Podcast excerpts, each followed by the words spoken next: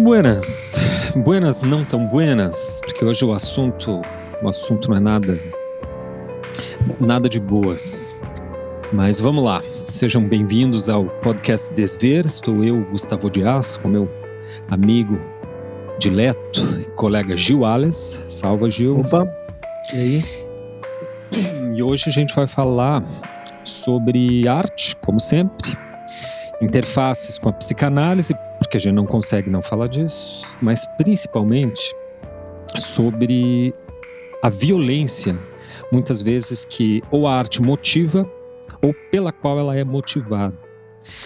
O que nos levou a, a escolher esse tema hoje é uma série de, de não sei nem, nem como qualificar isso, Gil, uma série de assassinatos nessa semana, que nem acabou ainda. A gente está gravando o episódio na quinta-feira, dia 26, ainda não acabou a semana. Nós já tivemos é, o tiroteio na escola do Texas, é, que está na mídia aí, vocês certamente acompanharam, né? São 21 crianças mortas, 19 crianças, duas professoras mortas. Um assassinatos é, sistemáticos, de novo, no Rio de Janeiro, para não variar, na Vila Cruzeiro com 22 mortos. Esse inacreditável, porque a operação não prendeu ninguém. O BOP entra na, na, na, Vila Cruzeiro, mata 22 pessoas e não prende ninguém. Então, o objetivo da missão era muito clara, né? É, tivemos também o, o, o, assassinato, porque é difícil ver de outra forma, de Genivaldo de Jesus Santos, que foi morto por asfixia ou por intoxicação de gás lacrimogênio dentro do, do porta-mala de uma viatura da Polícia Rodoviária Federal de Sergipe. Então, só para começar o, o, episódio, né? Infelizmente temos más notícias, mas a gente trouxe aqui não, não para comentar esse tipo de notícia, porque afinal a mídia esse é o papel da mídia e, e às vezes ela faz esse papel muito bem feito, é, mas para conseguir retirar, extrair qual o significado disso, o que que, o, o, o que, que esses eventos combinados é, constituem assim de fato social que, portanto, é relevante para a gente discutir de fato aqui, né, para o nosso público, para a nossa audiência, e que é um assunto para os artistas saberem porque a gente vai discutir isso também hoje. O que, que a arte tem a ver com isso e qual o papel do artista em relação a esse meio de violência. Então, vou passar a palavra para o Gil para fazer as suas observações, lamentações, se quiser, Gil. Diga lá. Não, pois é, uma. Eu acho que o que é mais preocupante é o fato de que não há nessas notícias nenhuma novidade né? Uh, é, justamente. Então, o, o, o, o tiroteio numa escola nos Estados Unidos é mais uma esse ano, assim, de dezenas que aconteceram esse ano. É, e num país em que uma, uma, criança de 18 anos, um moleque de 18 anos vai lá e num supermercado e compra uma arma de uma metralhadora. É... Esse é o resultado de uma de uma política, né? E então não, não, não é algo pontual, assim como o assassinato de pessoas negras pela polícia, não tem absolutamente nada de pontual, nada de específico, nada de é um ponto assim que aconteceu algo que aconteceu agora. É, é, é o modo como o Brasil sempre funcionou desde 1500. Desde que os negros vieram para cá, desde que, desde que os portugueses começaram a lidar com os indígenas e os indígenas se recusaram de ser escravos, de, de ser escravizados, é, a, a situação só não mudou. A polícia, a história da polícia militar no Brasil tá totalmente ligada com a preocupação de conter as revoltas dos negros.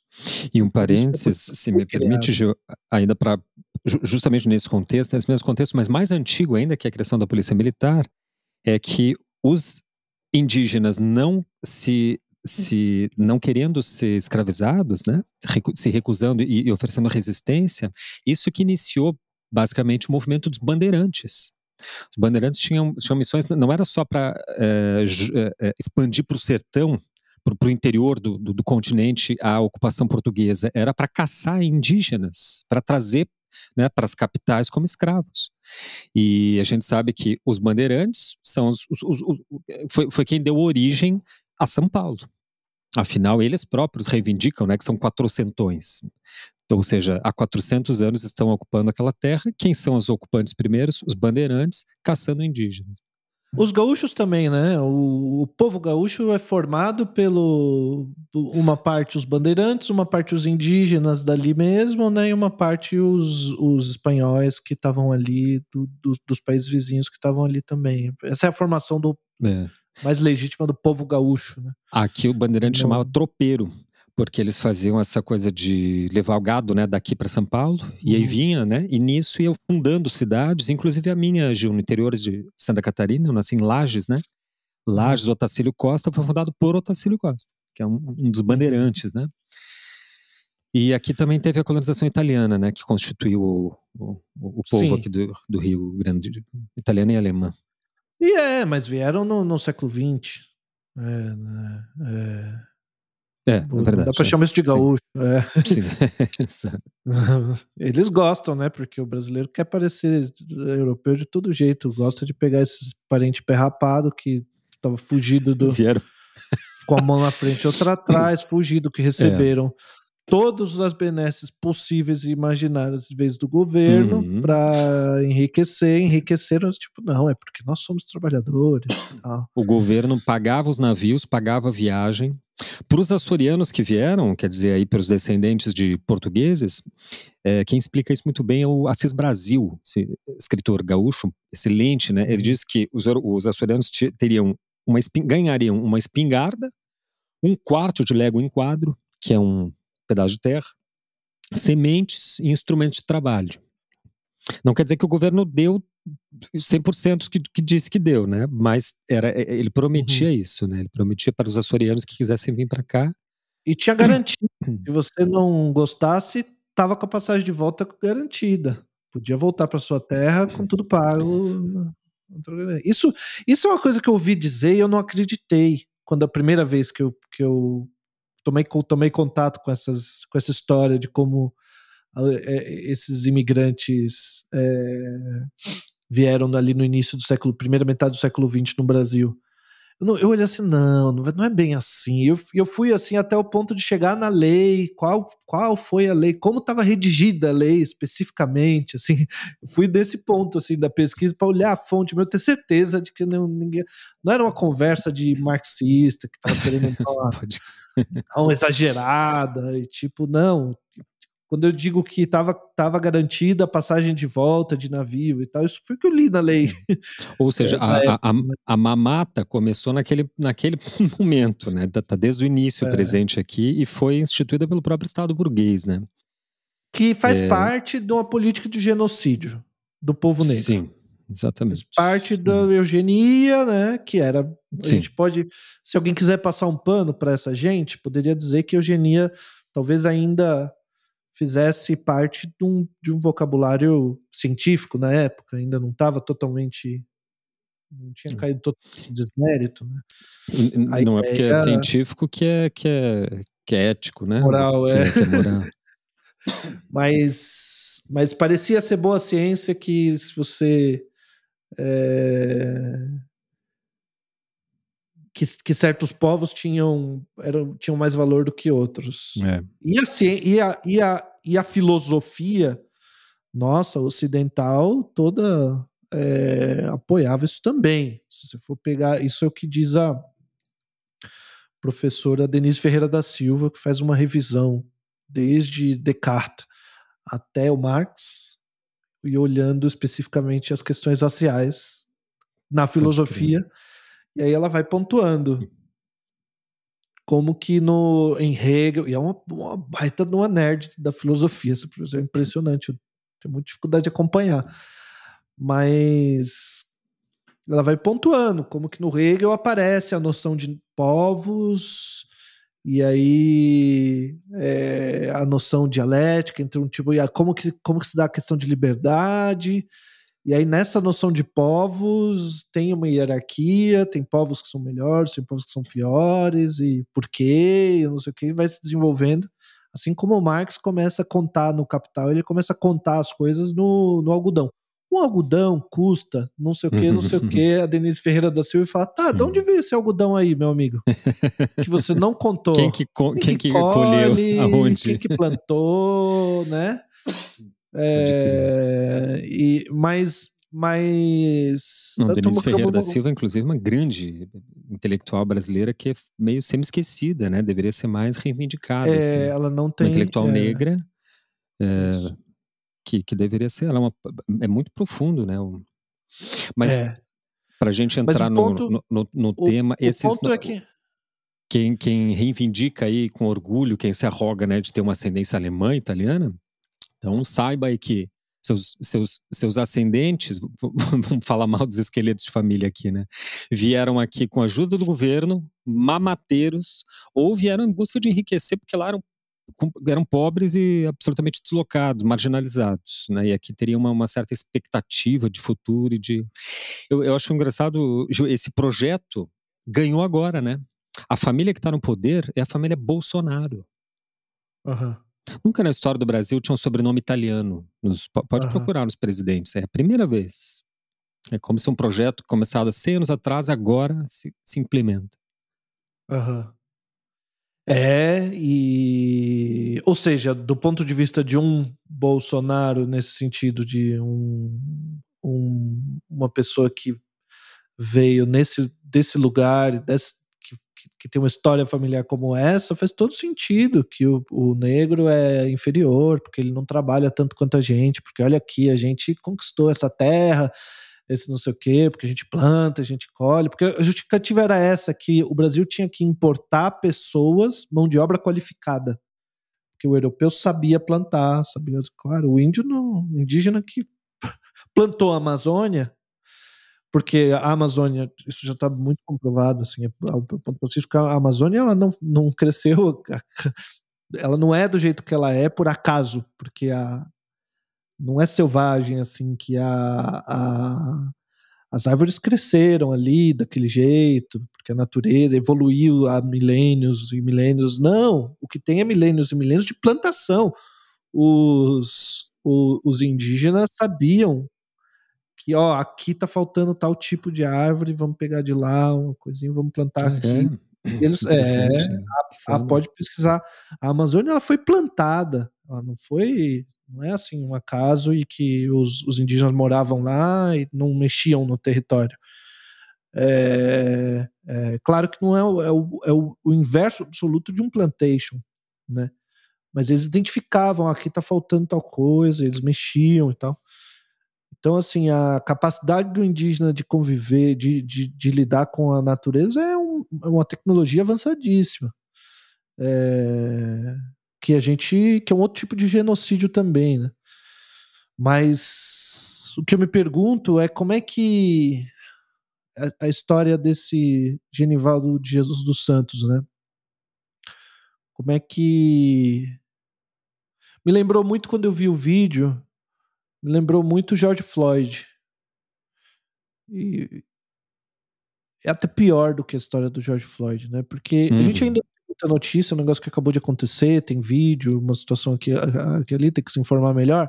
Mas das informações que chegaram, parece que era um, uma pessoa que tinha problemas mentais, né? Sim. Não sei se já foi apurado.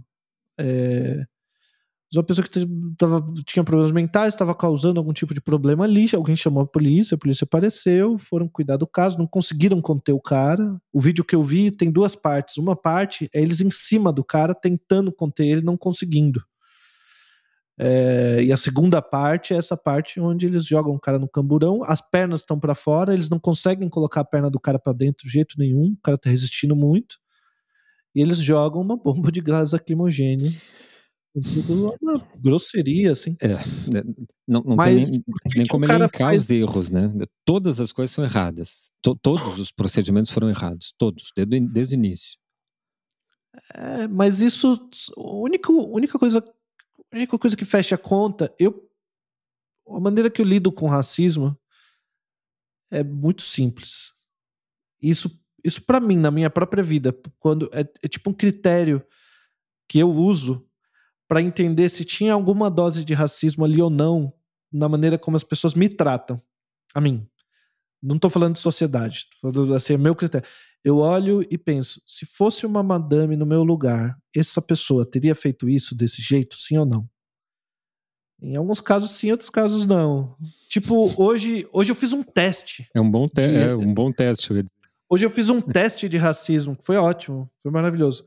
Que é assim, em Porto Alegre, se tem uma pessoa assim, bem vestida, branca, bem vestida, num lugar de, de classe média e tal, e eu vou me chegando perto dela, ela ia me olhar com medo, 100% dos casos. Ela me olha com medo, depois relaxa. Me olha com medo, me olha, olha assim, dá uma olhada. E aí eu percebi, eu estava no Parque da Água Branca, aqui em Perdiz, onde eu moro, que é um bairro de classe média, aqui em São Paulo. E eu, o parque é cinco minutos da minha casa, e eu tava lá e tomei uma água de coco. Daí eu percebi que tinha um casal que a mulher era possivelmente americana, ela tava falando inglês, tinha todo jeito de ser americana. Aí eu olhei assim, eu falei, aposto que essa mulher não vai ser racista. Ah, eu, era uma eu poderia estar totalmente enganado.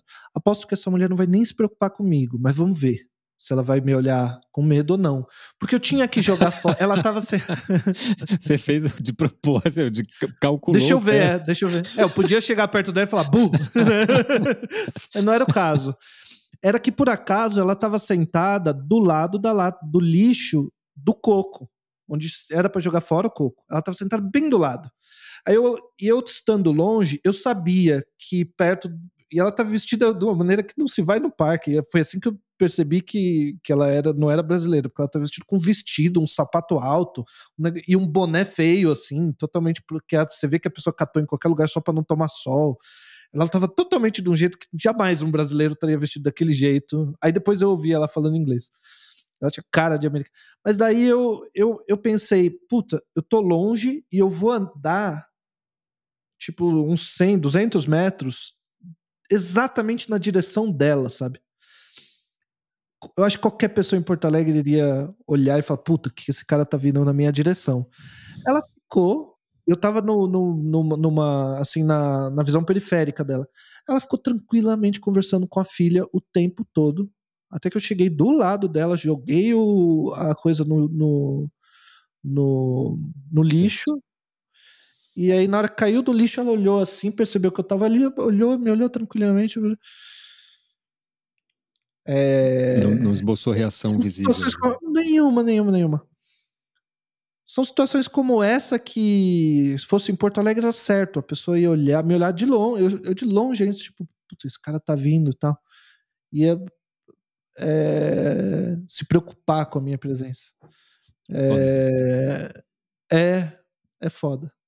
Mas eu tô dizendo isso porque eu, em casos como esse, que é um caso bobo, a pessoa me olhou e ficou com medo de mim, foda-se, eu eu não tenho. Isso não me causa para mim nenhuma preocupação, eu me preocupo com a sociedade, com o acesso que os meninos negros têm para uma escola, uma faculdade, um emprego, é, a segurança das pessoas na rua, das pessoas negras, de não ser morto por isso. Eu me preocupo, não comigo, porque eu, eu, eu sofro esse tipo de, de, de, situação de racismo com a qual eu, eu, eu sei lidar, sabe? É, é, hoje. Esse teste, inclusive, Gil, dava pra gente fazer com o, em relação ao, ao Genivaldo, né? Era isso que eu tava. Era esse ponto que eu ia chegar, né? que eu, eu, fiz toda essa volta. É, eu não diga. consigo, não dá para Gustavo, para imaginar. Olha, essa madame aqui, essa senhora de salto alto, com vestido, loira, do olho azul, é, com uma Teve bolsa um Versace, na, na, andando pela avenida, pela, pela Oscar Freire, né? Ou, ou aquela avenida bacana lá de Porto Alegre, esqueci o nome. É, ela teve um surto do nada e começou a brigar com as pessoas, bater nas pessoas, e aí a polícia foi lá e pegou ela, subiu em cima dela, não, ficou, não conta. conseguiu, colocou ela no, cabu, no camburão, ela continuou esperneando, eles jogaram uma bomba de gás lacrimogênio enquanto essa madame estava. Não dá para imaginar isso. É, absolutamente que um cara fazia isso. Não tem como imaginar. A gente não dá conta de imaginar isso. A gente não dá conta de imaginar isso. Da mesma forma, o próprio policial não, não, não, não faria isso, ele não, porque ele também não tem. Agora, aquele cara ali, negro, pobre, é, louco, né? É, e agressivo, é, sem. Esse cara, foda-se se ele morrer. Esse é o pensamento. É isso que o Bolsonaro fala de com todas as letras. Ele fala com, ele fala desse jeito. Ele não, hum gente não pode, a gente não pode nem, é, a gente, uma coisa que a gente não pode acusar o Bolsonaro é de ser assim malandro, de, no sentido de enganar as pessoas, parece que é uma coisa, mas é outra. Não, não, não. Ele sempre falou que por ele pode matar, que é isso mesmo. Ele celebrou, né? O, a, essa chacina que aconteceu. Eu esqueci o nome do morro. Vila, Vila Cruzeiro. Na Vila Cruzeiro? Ele, ele, parabeniza, ele parabeniza os policiais, ele, né? Ele achou bom, ele achou muito certo. Né? Fez uma, um tweet, vamos colocar aqui para não dizer que a gente está colocando palavra na boca do Bolsonaro. O tweet dele está aqui, ó. Parabéns aos. Abre aspas. Parabéns aos guerreiros do BOP e da Polícia Militar do Rio de Janeiro que neutralizaram pelo menos 20 marginais ligados ao narcotráfico em confronto após serem atacados a tiros durante a operação contra líderes de facção criminosa.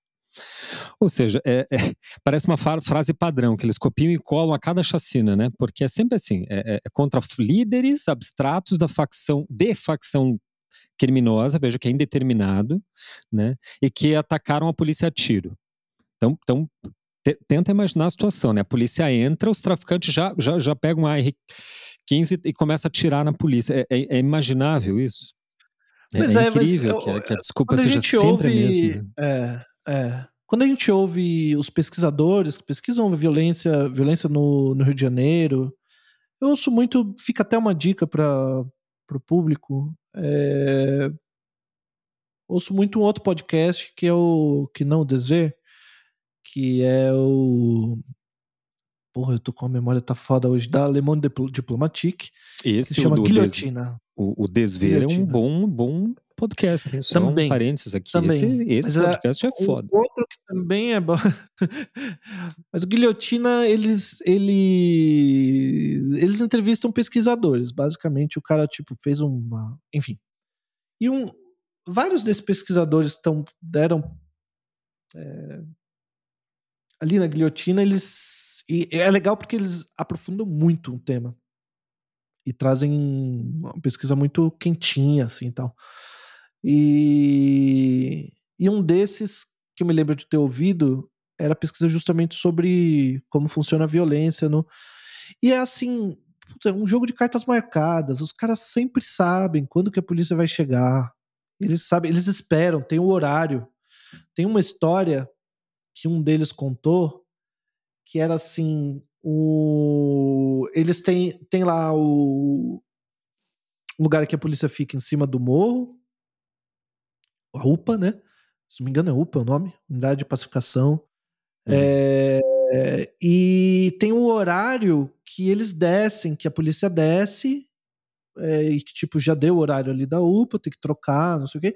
Esse é o horário que os caras passam com a droga. E tipo, a polícia que tá ali sabe que esse é o horário que os caras vão passar com a droga, e o cara que tá, passa com a droga sabe que é, a polícia vai sair ali naquele horário. É, então, a, como é que aconteceu uma a, aconteceu que um cara foi morto porque ele estava na balada, era, era uma coisa assim. Ele estava na balada e daí deu o horário, ia dar o horário dele passar com a droga, ele se atrasou, tipo uns cinco minutos do horário que ele tinha que ter passado. E daí entrou no horário que a polícia já estava ali. E daí entra, entrar em confronto e, e, sabe, saiu da regra. Porque assim não tem. Uh, é um estado paralelo e, e, e, e esses.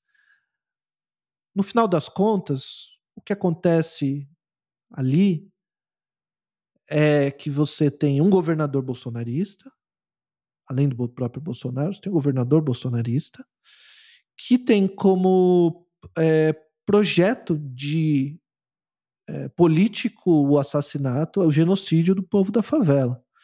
Então, quanto mais pessoas morrerem durante daqui até as eleições, mais pontos conta para ele que oh, esse cara está fazendo alguma coisa contra a violência. A classe média carioca olha uhum. e diz: não, olha lá, tá matando os bandidos, vamos uhum. votar nele. Uhum. É, e essa, essa classe média. Eu estava vendo pesquisa de hoje da Datafolha. É, o Lula ganhou uns 5 pontos a mais nas, nas eleições, na, na, na é, intenções de voto, né? O Bolsonaro perdeu um ponto, o Dória saiu, o Ciro perdeu um ponto. Uh, e aí eu dei uma olhadinha na matéria toda para ver os detalhes que me interessam e tinha dois detalhes interessantes. Um é que tá, tem um empate técnico entre o Bolsonaro e o Lula entre os evangélicos. Isso é quase que um parênteses aqui, né? Uau. É um empate técnico, é 39 a 36 e dois, dois pontos de diferença, o 39 para o Bolsonaro, 36 Bolsonaro... Lula, dois, dois, pontos de margem de erro, eles se encontram ali no meio. Mas para o, o Bolsonaro com 39, ele venceria. Ah, isso. Tá. isso. É, e um outro é que o, o, o, a, a, faixa na qual o Bolsonaro ganha de lavada do Lula, a única faixa na qual o Bolsonaro ganha de lavada do Lula é entre os empresários. É tipo 59 para o Bolsonaro a 36, eu não lembro o número, tô falando esses números todos de cabeça, tá? Pesquisem lá a Datafolha da data de hoje. É... E aí eu olhei assim, mas o cara tem que ser um empresário muito filha da puta para ser bolsonarista. Porque não tá nem, nem, nem economia, sabe? Nem pro negócio dele. É, ou, ou não, né? Ou não. De repente, a gente que não sabe, mas Bolsonaro, de repente, a gente, a gente não sabe, mas Bolsonaro, de repente, tá fazendo um bom trabalho para os empresários, para esses empresários. Né? É, pode ser, mas eu acho que é por identificação puramente ideológica, sabe? Ele, ele tá perdendo dinheiro, mas daí ele, ele tem aquela, aquele viés de confirmação de que não, na verdade a crise é mundial, é a guerra na, na Rússia, entendeu? É outros fatores, é pandemia, é o fique em casa, qualquer coisa que isente o Bolsonaro. E mas daí Bolsonaro... você fala que não tem, não tem luta de classe, não, isso é um, uma coisa muito antiga, né? um, um termo assim arcaico, luta de classe, onde já se coisa de DCE, de faculdade, falar de é. luta de classe. Não, os empresários estão com o Bolsonaro, sabe? E os pobres estão, estão de outro lado, de, mesmo ganhando o, o, o, o, Bolsa Família, que ele mudou de nome lá, uh, não mudou os votos. Não mudou hum. os votos. Aumentar, eles continuam votando no Lula massivamente. É, então, assim, tem lado, as coisas têm lado. Mas deixa eu, fazer, deixa eu fazer um reparo nisso. Eu acho que não é que existe luta de classe. As classes não existem mais, mas a luta continua. Eu diria assim. Porque as classes não, não, não são mais. Não tem aquela. A tem o contorno que tinha. Contorno, é, exato, que Marx que identificou, né? Proletários de um lado, burgueses de outro. Hoje é mais complexo, mas a luta continua. O que o Bolsonaro Sim. faz é guerra. A un... Isso é uma coisa que eu defendo desde e percebo desde o início do, da gestão. A única, mas absolutamente a única. Eu aposto aqui, publicamente, quem digita Jair Bolsonaro no, no Google, em qualquer notícia, mas qualquer uma das notícias, dos posts, ele vai estar fazendo uma coisa, que é a única coisa que Bolsonaro sabe fazer: guerra. Mais especificamente, guerra ideológica. Quanto à, chacina que ainda da Vila Cruzeiro, que é o nosso tema que a gente que dá início aqui à nossa discussão, queria fazer um, um, um breve reparo, porque agora que eu vi o post do Bolsonaro, a declaração dele tinha uma continuação. Mas olha, olha que insidioso, que insidioso que é. Então ele primeiro no primeiro parágrafo ele parabeniza os policiais pela operação, que foi muito bem sucedida. segundo parágrafo, ele lamenta a morte de uma moradora de uma comunidade vizinha da operação. Que realmente ali não tem nem como esconder, ela estava em outra comunidade com uma bala perdida. Bolsonaro lamenta da seguinte forma: abre aspas. Isso é uma inversão de valores de parte da mídia que isenta o bandido de qualquer responsabilidade, seja pela escravidão da droga, seja por aterrorizar famílias, seja por seus crimes cruéis. Então veja, ao lamentar a morte de um uma, uma mulher inocente, né, que foi vítima de uma bala perdida, ele ainda, no, na, em lamentar, ele faz de novo guerra ideológica. Ele já bate na esquerda e bate na mídia. Isso ao lamentar a morte de alguém. Quer dizer, no fundo, ele está sempre fazendo guerra. E é daí que a gente vincula, é, conecta esses, né, e todos esses temas com o nosso tema geral de hoje, que é a violência, que tem essas. Para tentar dar o contexto aqui, Gil, tem essa, essa origem, essa historicidade que o Gil falou muito bem aí, né, desde os, do genocídio indígena e negro pela escravidão, é, e se perpetuou no último século através de mecanismos de guerra ideológica assim dos estados, né, do, do, do digamos do, do, Estado Nacional. E hoje simplesmente isso está deflagrado. Então o Gil disse também, né? O, o, triste é a normalidade que esses eventos. Eu digitei para fazer a pesquisa aqui para hoje, digitei ali chacina no Rio. E um monte, mas um monte de posts que eu tive que procurar qual era a chacina de hoje. Uhum. Que é a da Vila Cruzeiro, né? Nos Não, Estados... morre mais gente na, na, na guerra às drogas no Rio de Janeiro do que qualquer. do que guerra na Hungria lá, sabe é. o quê? É um então negócio então, bárbaro. É então não é uma guerra às drogas, né? É uma guerra a, a, a, a certas pessoas. É um genocídio. Tiro... É um guerra genocídio, de genocídio. É. Simples, simples quanto, assim. Quanto aos tiroteios lá dos Estados Unidos, que a gente citou o caso do, dessa escola no Texas, né? Pesquisando também, até hoje, 26 de maio de 2022, aconteceram 213 tiroteios em massa nos Estados Unidos. Gente, 213 é mais dias do que o ano de, 2002, de 2022 tem. A, a gente ainda não completou 212 dias. Ou seja, é mais de um tiroteio em massa por dia nos Estados Unidos. E é um país, como o Gil também disse, aí você entra com um, supermercado, literalmente no supermercado, e compra um fuzil. Só basta ter 18, 18 anos, não precisa fazer nenhum teste, tem que ter o dinheiro para comprar. Simplesmente isso. Né? Bom, vamos trazer para o nosso, pro nosso assado aqui falar o que, que o artista tem a ver com isso, Gil. Ou você quer, quer falar mais alguma coisa aí antes? Do, Não, eu ia perguntar porque, falando assim, parece que a gente é absolutamente contra todo e qualquer tipo de violência, né? Uhum. Uhum. Dá, o, dá o, o, a letra aí, manda o, o papo. Eu ia jogar para você e falar assim, então você é contra todo tipo de violência, Gustavo? É isso que você está me dizendo? Você fazer papel de, de escada. Né? isso. Eu vou aproveitar o, a, a, cena, então. Não, então, não Gustavo, você é contra todo tipo. A gente já está aqui na pauta para falar disso, a gente esqueceu, eu tava pulando. Aí eu olhei e falei, porra, não quero pular essa parte. Não, era o tema, era o tema eu ia, eu ia olhar e falar assim, mas Gustavo, você é contra todo tipo de, de violência, então? Você me deu essa de brinde dia eu, não, eu nem percebi. Né? Então, não somos contra qualquer tipo de violência. Queremos deixar é bom de, realmente deixar bem claro isso. Por quê? Tem uma frase do Brecht, depois você conta a história do. Se, tiver, se, tiver, se for pertinente, a história da peça que você assistiu do Brecht esse final de semana, que é um grande. Caso queira, né? Não sei se é pertinente, mas é, o, o Brecht é, poeta, né? Além de dramaturgo, político, militante, intelectual, ele era um grande poeta. Poeta, um grande poeta quer dizer que ele tem um grande poder de síntese. Isso é uma coisa do, própria do poeta. Se é poeta, ele tem que ter um poder de síntese. Síntese é de elaboração sintética na linguagem, né? Ele, ele, tem que transformar emoções complexas em versos. E às vezes versos, versos rimados, versos metrificados, ou seja, ele tem pouco espaço, então ele precisa ser sintético. Aí o Brecht diz assim: não confunda a violência. É, não, a, a, frase é mais específica. Ele diz assim: é, da violência do rio todos falam, mas das, ninguém comenta das margens que o oprimem. Essa frase sintetiza precisamente o que a gente quer dizer, ou seja, há uma distinção muito, muito clara entre dois tipos de violência.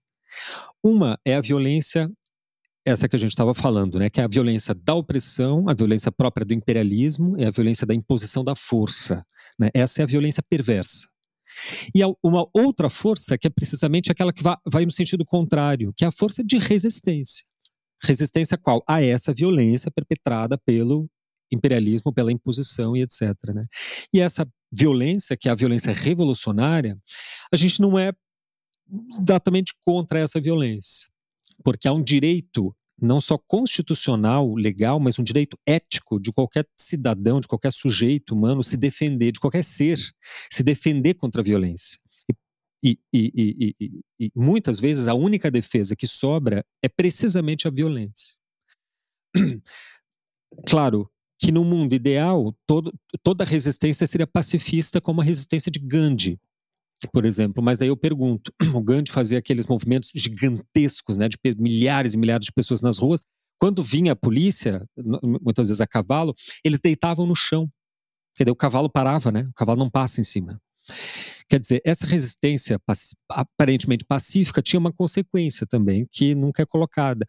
Quando os indianos fizeram greve nesses movimentos pacifistas liderados por Gandhi, trabalhadores ingleses morriam de fome na Inglaterra.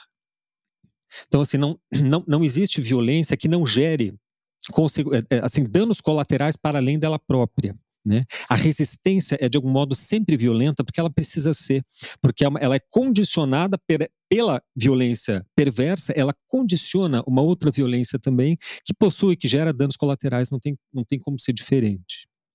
Então, sobre essa violência revolucionária que a gente queria falar um pouquinho agora e como, ela, como ela se expressou e tem se expressado na arte né, desde... Tem um outro, tem um outro poema do Brecht que eu me lembrei, que, que é assim.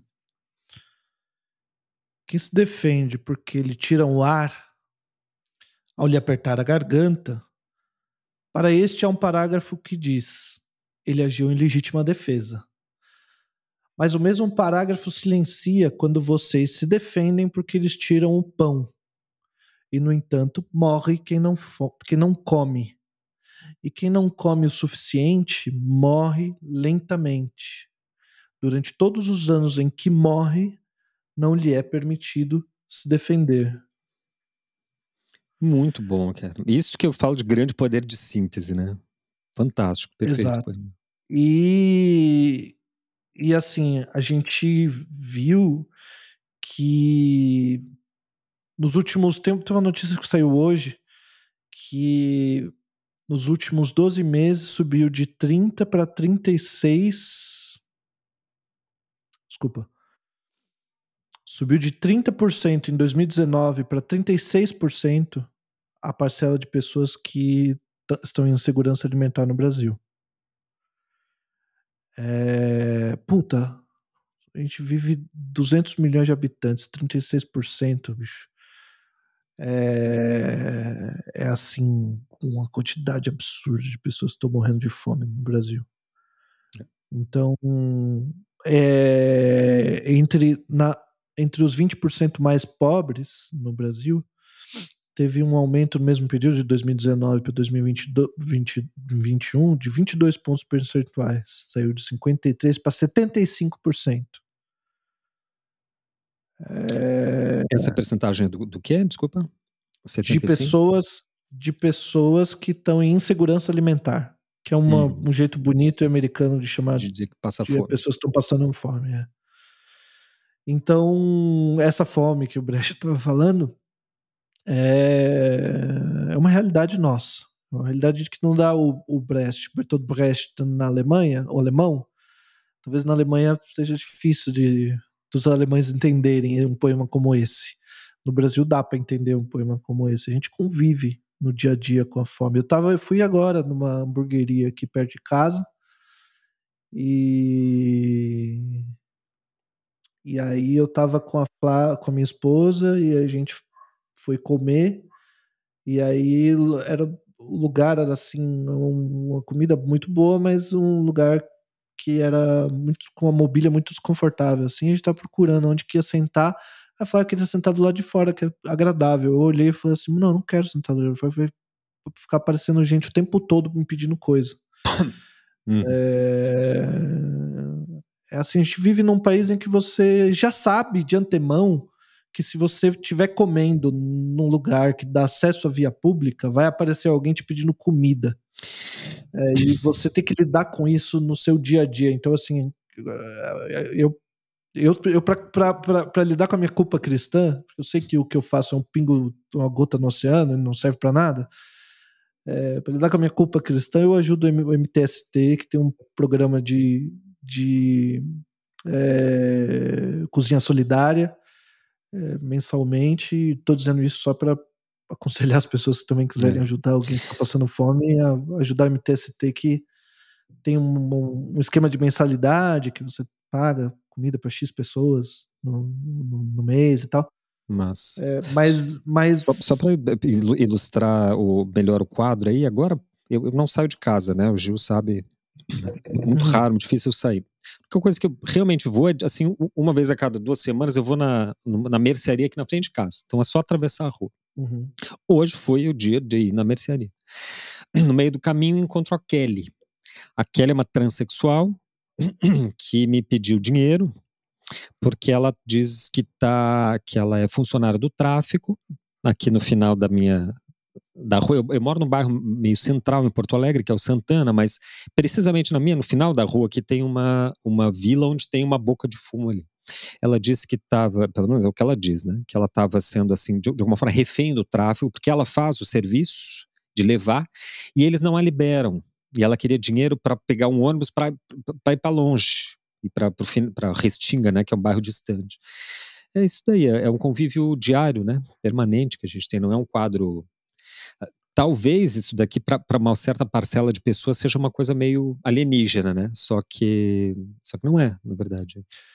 Então, assim, mesmo as situações em que parece que se resolveu tudo de uma maneira pacífica, é, quando você olha, eu, eu sou um fã do Gandhi, assim, de, por muitos motivos.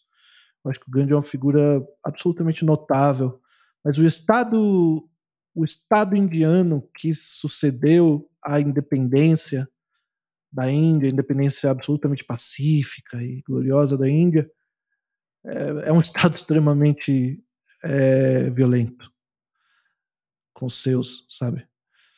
Então eles conseguiram inventar uma guerra de independência, não só porque o, o, pelo método da é, não violência do Gandhi, que é absolutamente louvável na sua intenção, uh, mas, mas assim, isso não fez uh, com que essa violência, que é a violência que a gente vive aqui também no Brasil, que é a violência do Estado contra os seus, Uh, com que é, essa violência não tem como não acontecer na Índia, porque né, simplesmente porque existe a propriedade e a polícia está ali para é, aplicar, como dizia a peça do, do Oswald de Andrade, a polícia ainda existe, né? Para é, como é que ele diz? A polícia ainda existe para defender os capitalistas e seus crimes. É assim que fala o, o, a peça do, do Oswald de Andrade.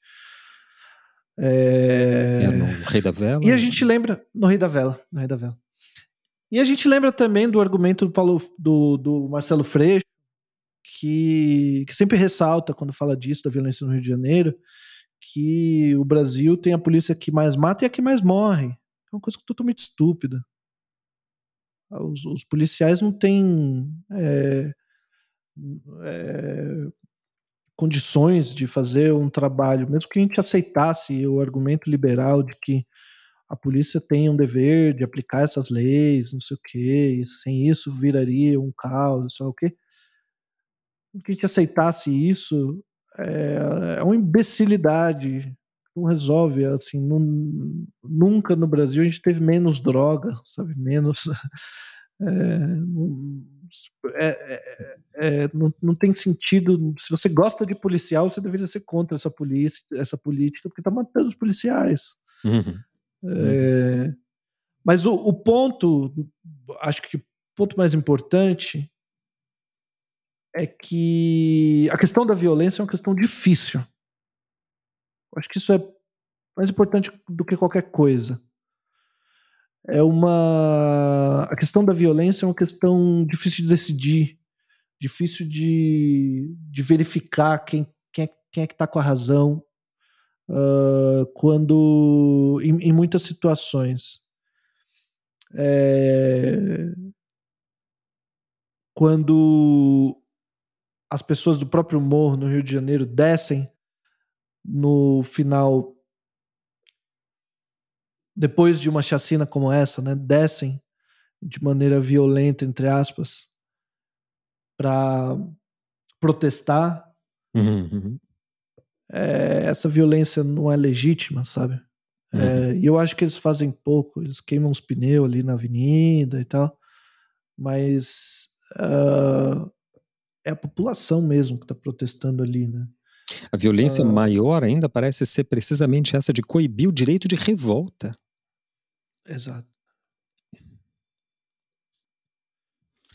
Porque a, a questão é que quando a questão a questão é que quando essa população que está sendo oprimida e a população no Rio de Janeiro ali está sendo oprimida duplamente por, pelo Estado da República Brasileira, do governo do, do Rio de Janeiro e pelo estado paralelo das milícias e do tráfico. Tá eu, eu ia dizer que tem o Estado e o Estado organizado, mas não Isso. sei qual que é o mais organizado.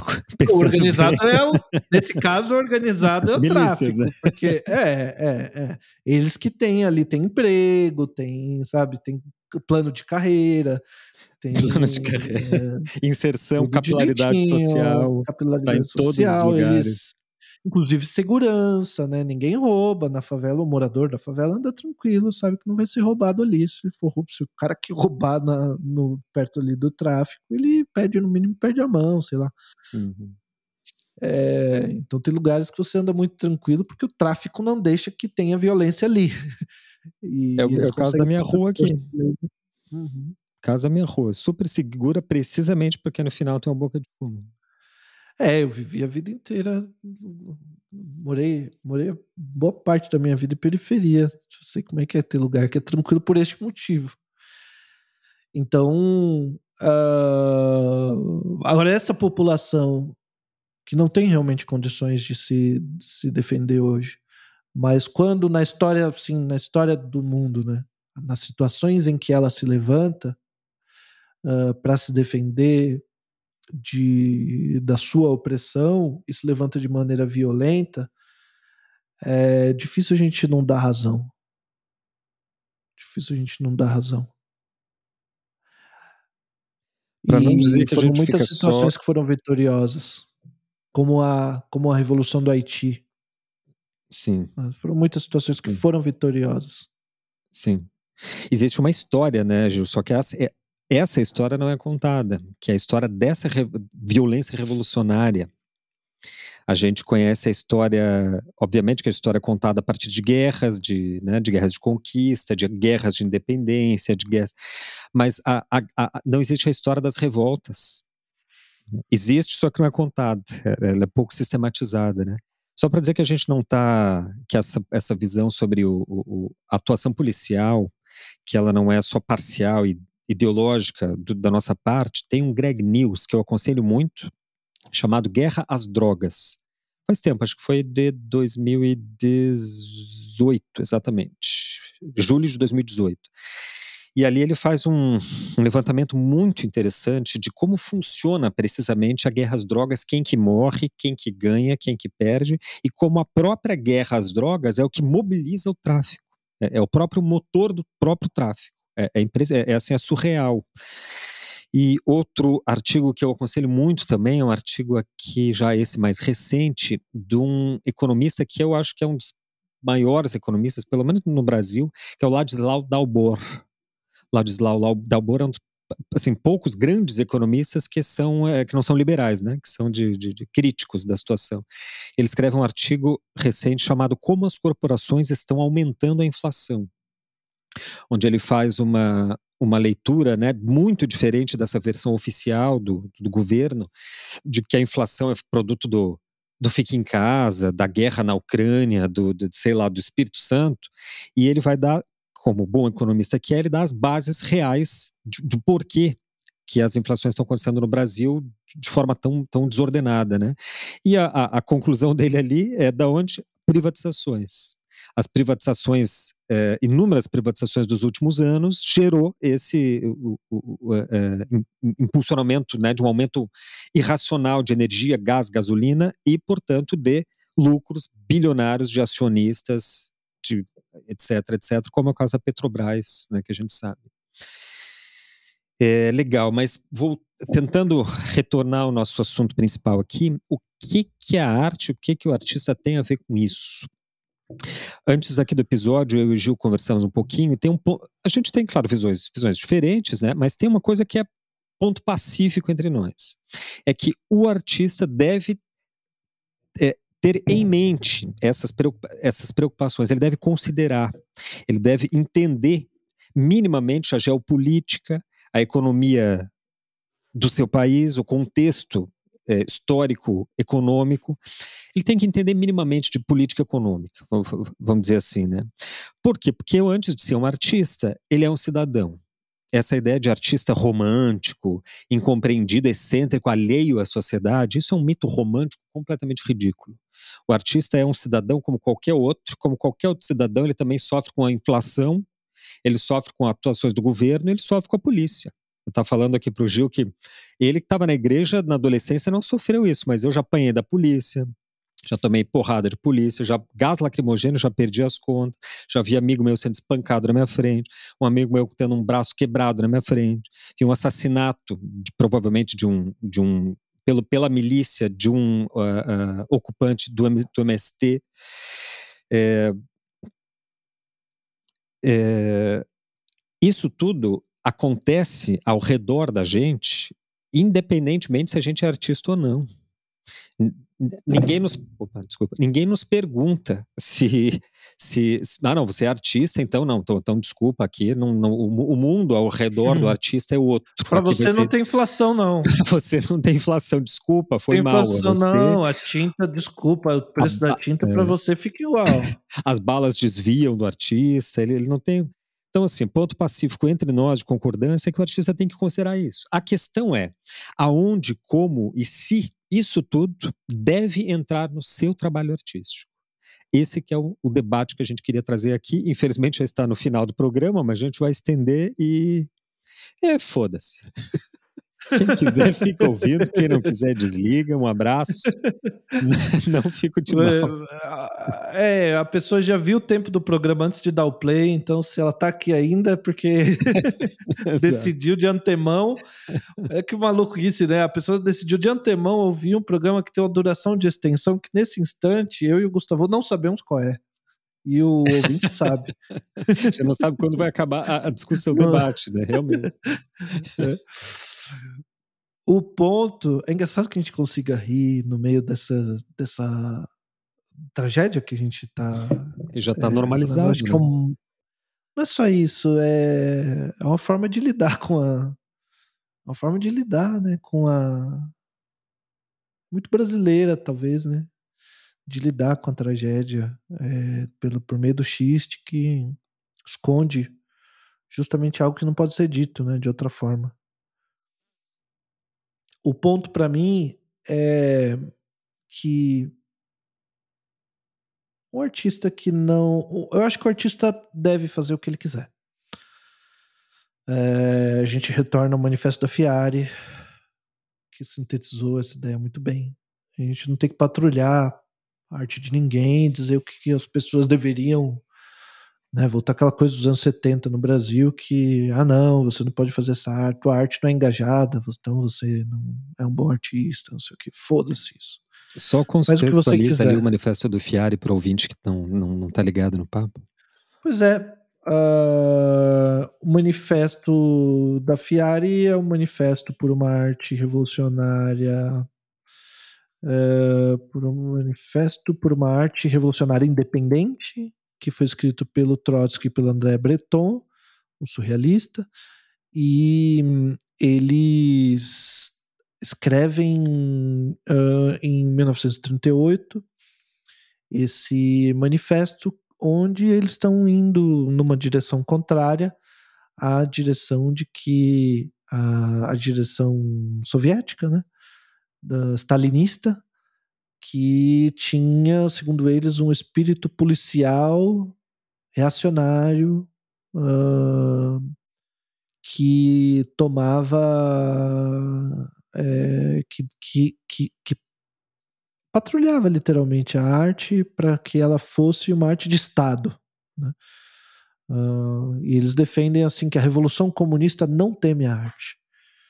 É, e então é, eles defendem fundamentalmente que a arte deve, o artista deve fazer aquilo que ele quiser.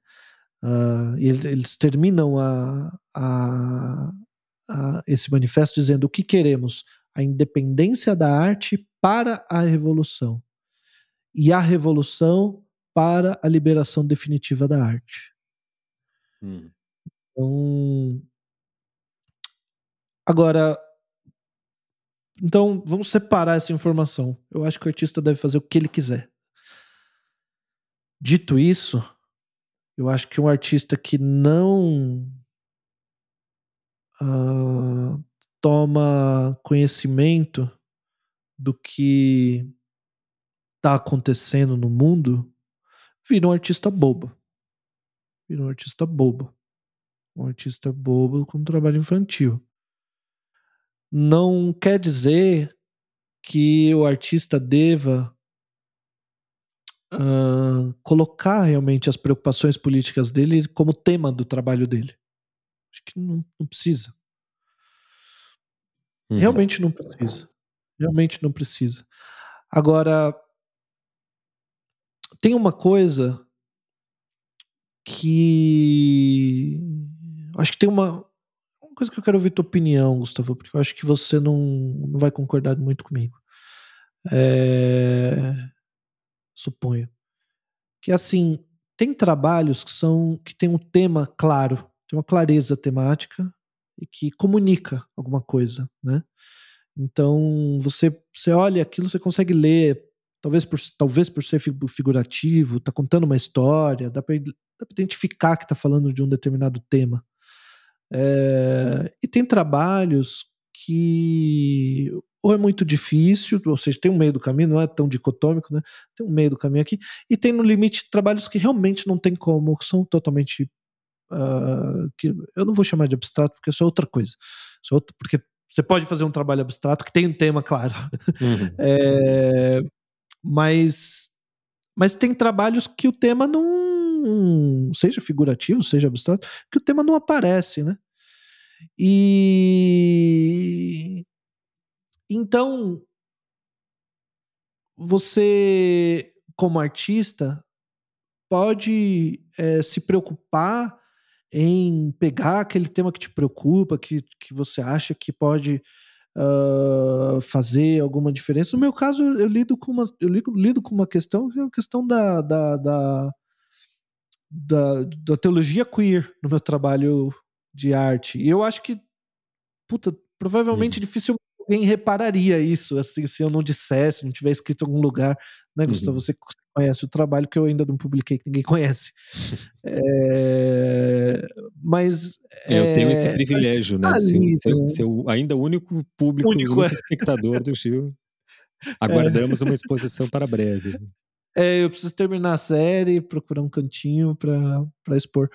Mas o, o artista pode colocar essas. Ou seja, uma coisa é o artista pegar uma preocupação política, colocar como tema e comunicar isso no trabalho.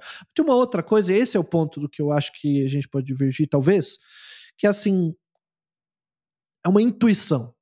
Eu acho que existe muito uh, na arte uma, uma intuição, e a, mas, no entanto, a intuição não é uma coisa inata, e ela não é uma coisa que vem do nada, ela não é uma coisa que aparece como que por milagre, ela é um processo mental que uh, que faz onde a sua mente está fazendo uma síntese de uma quantidade infinita de informações e que sem você, de maneira inconsciente, sem você se dar conta, você se deparando com todas essas informações, de repente aparece aquela imagem. No, no, no, no caso do meu trabalho, você, você, se lembra quando que isso aconteceu, né? Eu, eu fiquei anos lidando com questões é, filosóficas, políticas, a gente discutia, discutia essas questões. De repente eu cheguei para você e falei: é isso aqui, pá! Aquilo apareceu como uma intuição muito clara, assim, essa imagem aqui e que eu vou fazer. Aos, aos estudos, assim, né? Você, você estudar muito profundamente né? Aquele, naquele momento. E, ali. Enquanto eu estava estudando, a, a imagem apareceu pronta para mim. Isso é intuição. Só que essa intuição, essa imagem que aparece pronta como um, uma, né, uma, uma, iluminação, assim, como uma coisa. Puta, é isso. Já sei, é eureka, né? Um insight. Ela é resultado desse lidar com a matéria, desse lidar com a com, com, com esses temas, e isso pode aparecer ou não no trabalho. Ou seja, pode ser que, tipo, me ocorre é, algo como a morte no Rosco, por exemplo, sabe? Que tipo, eu tenho, eu tenho que meio que ser informado de que tem alguma coisa sobre a morte ali no Rosco. Porque é um, é um quadro pintado com umas manchas. É totalmente abstrato, né? É, mas uma vez que alguém me informa que ele está tentando lidar com alguma coisa da morte, e eu tô diante de um quadro real, não de uma imagem no, na internet, mas um quadro real, grandão, do outro, aquilo me causa uma impressão muito forte, assim. É... O, o, o meu ponto, e aí que eu, eu tenho dúvida se você concorda comigo ou não, é que pode ser que o teu trabalho não comunique absolutamente nada daquilo que você dos temas que você trabalhou para chegar nele. Talvez você nem se dê conta de quais são esses temas pelos quais você passou e com os quais você lidou para chegar naquele trabalho. Talvez você não entenda seu próprio trabalho, mas de alguma maneira ele está ali. Uh, e nesse sentido é que eu acredito que um trabalho de alguém, de um artista que não se preocupa com política, assim, herói, uh, tá nem aí para quem vai ganhar, quem vai perder, que nunca, nunca se preocupou de ler nada de sociologia, de economia, de, de, de, de nada disso. É, é um trabalho mais pobre, porque ele não lida com questões que são que são difíceis, que são importantes, e essas, essas questões não, não, não, aparecem no trabalho. Vão aparecer questõezinhas ali cotidianas, questõezinhas é, é, pobres, né? Uhum. Eu queria discordar de você, para a gente ter uma treta, para dar uma animada aqui no programa, mas infelizmente não, não daremos esse gosto para o ouvinte, porque eu concordo meio que. Eu tinha certeza que você ia discordar. não, eu concordo meio que in, integralmente. Mas vou, vou, vou, te colocar a maneira como eu entendi, e daí você disse que, né, porque às vezes eu não entendi bem. Eu acredito assim, Ju, que existem dois métodos de trabalho. Método, falando que método produtivo mesmo, o momento que você vai executar, né, operacionalizar os, os, o ferramental da arte, produzir uma, uma imagem. É o método projetivo e o outro é o método retrospectivo. Bem simples de entender, é uma divisão eu mesmo que faço para orientar os, os, os, os ori meus orientandos aqui, né, especialmente no curso Processos Poéticos. O projetivo é o seguinte: você tem um tema que te toca, que te porque os temas estão dentro da gente, né? A poética do artista é muito fácil os outros verem, porque já está no artista, ele revela o tempo todo. É aquilo daquele que você sempre fala, que você sempre faz, para aquele, aquele lugar que você sempre vai, né? Aquele lugar subjetivo de onde você sempre fala, aí, aí está você. Aí você encontra, identifica esses temas, se imune de referências, faz um, digamos assim, um certo cálculo operacional, o que, que você vai precisar, né? Mune dos materiais e mãos à obra. O outro método retrospectivo, você vai. Você simplesmente faz, faz, faz, vai agindo, e depois, retrospectivamente, você procura identificar na tua produção uma certa poética.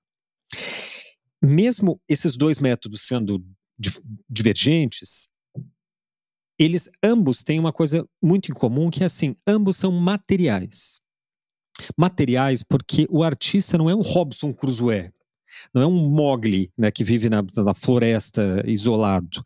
O artista está no, no, no, meio do povo, né, tá, tá onde o povo está, porque o artista é, faz parte do povo.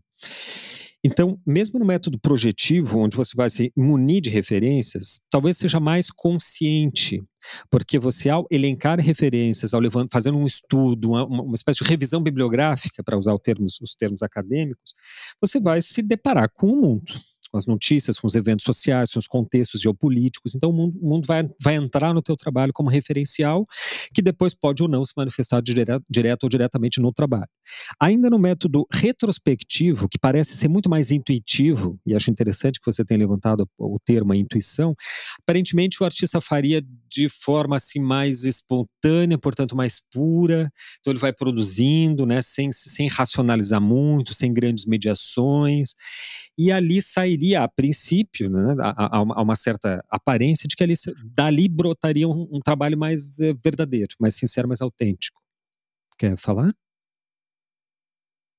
Então, eu ia, não, ia só fazer um parênteses de que isso é abordar, essa é a maneira mais romântica de ver a intuição, né? Exatamente. Literalmente. Exatamente. É romântica uhum. como, como escola no século XIX. Assim. Histórica, é. A vai... ideia, ideia, de gênero, de gênero, de gênio que as coisas aparecem na cabeça dele. Uhum. De repente, o que eu tô dizendo é que não é isso. Não é isso, é uma síntese de uma batalha que o cara tá vivendo. Exatamente. E é uma batalha. Ele de... chega lá. É uma batalha de. E se quem? você não fizer essa batalha, você não chega. É.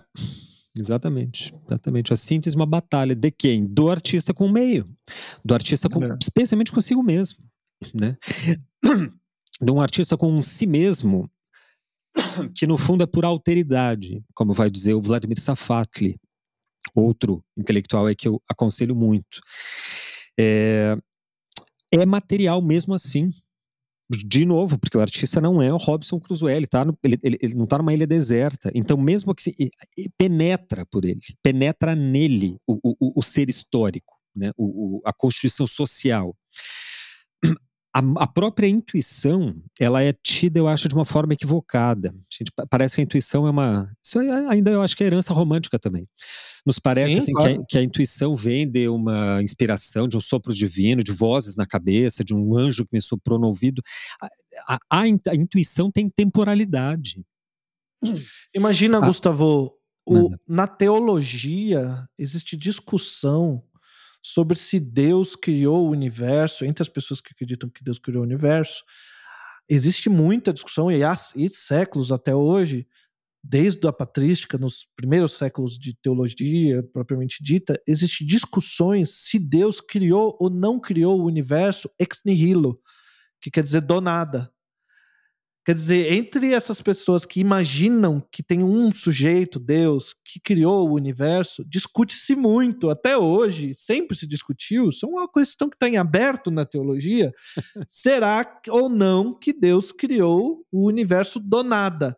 E a gente pensa, como artista, não, não só pensa que a gente cria coisas, tudo bem, vamos deixar essa questão de lado, a gente acha que cria do nada.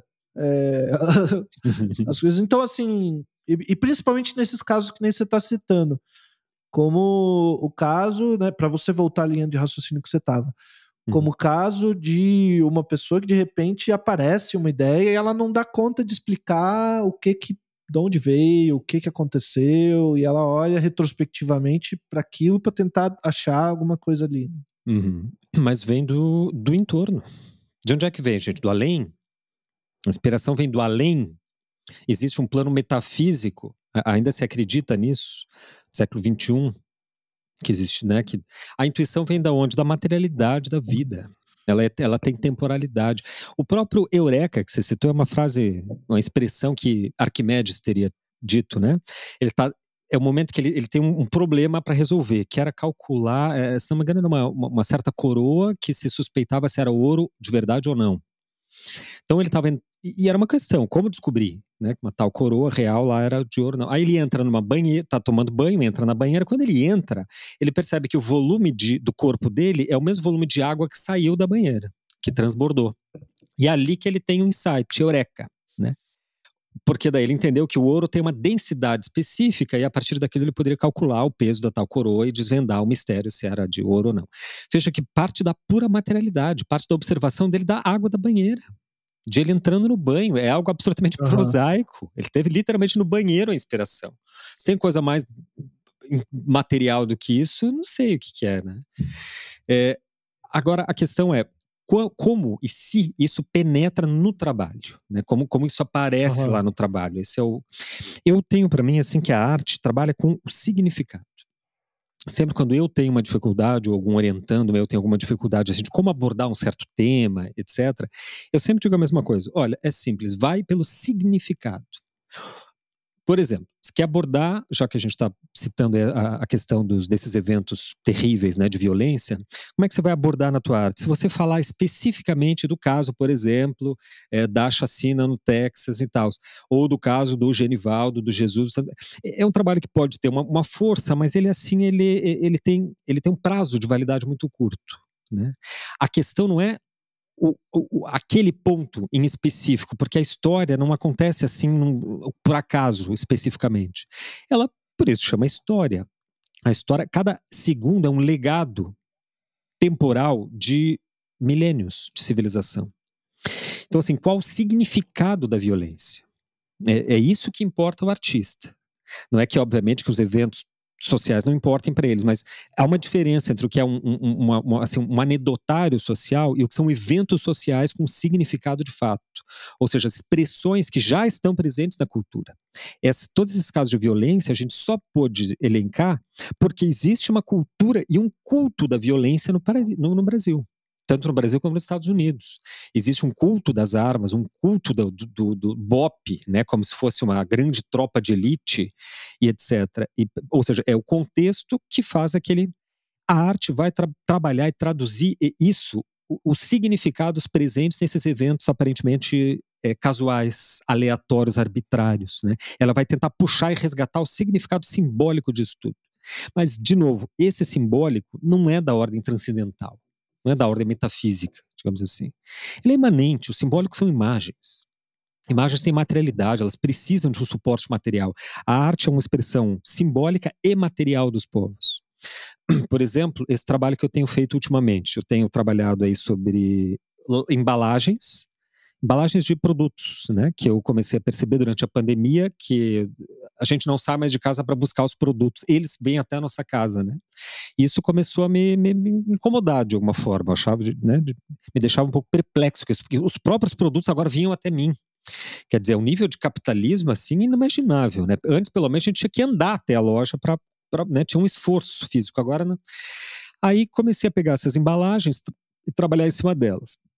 Aí o que acontece no final do ano passado né, é, é, é, uma ascensão, como se diz, da fome no Brasil. Né, um aumento, um crescente, um incremento brutal da fome e etc. Aí eu, o, o, o, que, que, é o, o que, que dizem as notícias? Da carne, que está muito caro, o brasileiro passou para o frango. Do frango passou para os ovos. Dos ovos aumentou o preço, passou para os enlatados. Aí eu fui trabalhar sobre as latas. Né? Mas não é que nas latas ali eu vá pintar a cara do Bolsonaro, ou do, do Ministério do Bolsonaro, ou do Guedes, ou do, dos acionistas da Petrobras, entende? A ideia, eu faço trabalhos a partir do que o material pede. Eu olhava aquelas latas, tenho aqui uma, uma porção de latas atrás de mim, de embalagens que eu vou recolhendo, guardando, né, do que eu uso, e, e pergunto para ela o que, que ela quer.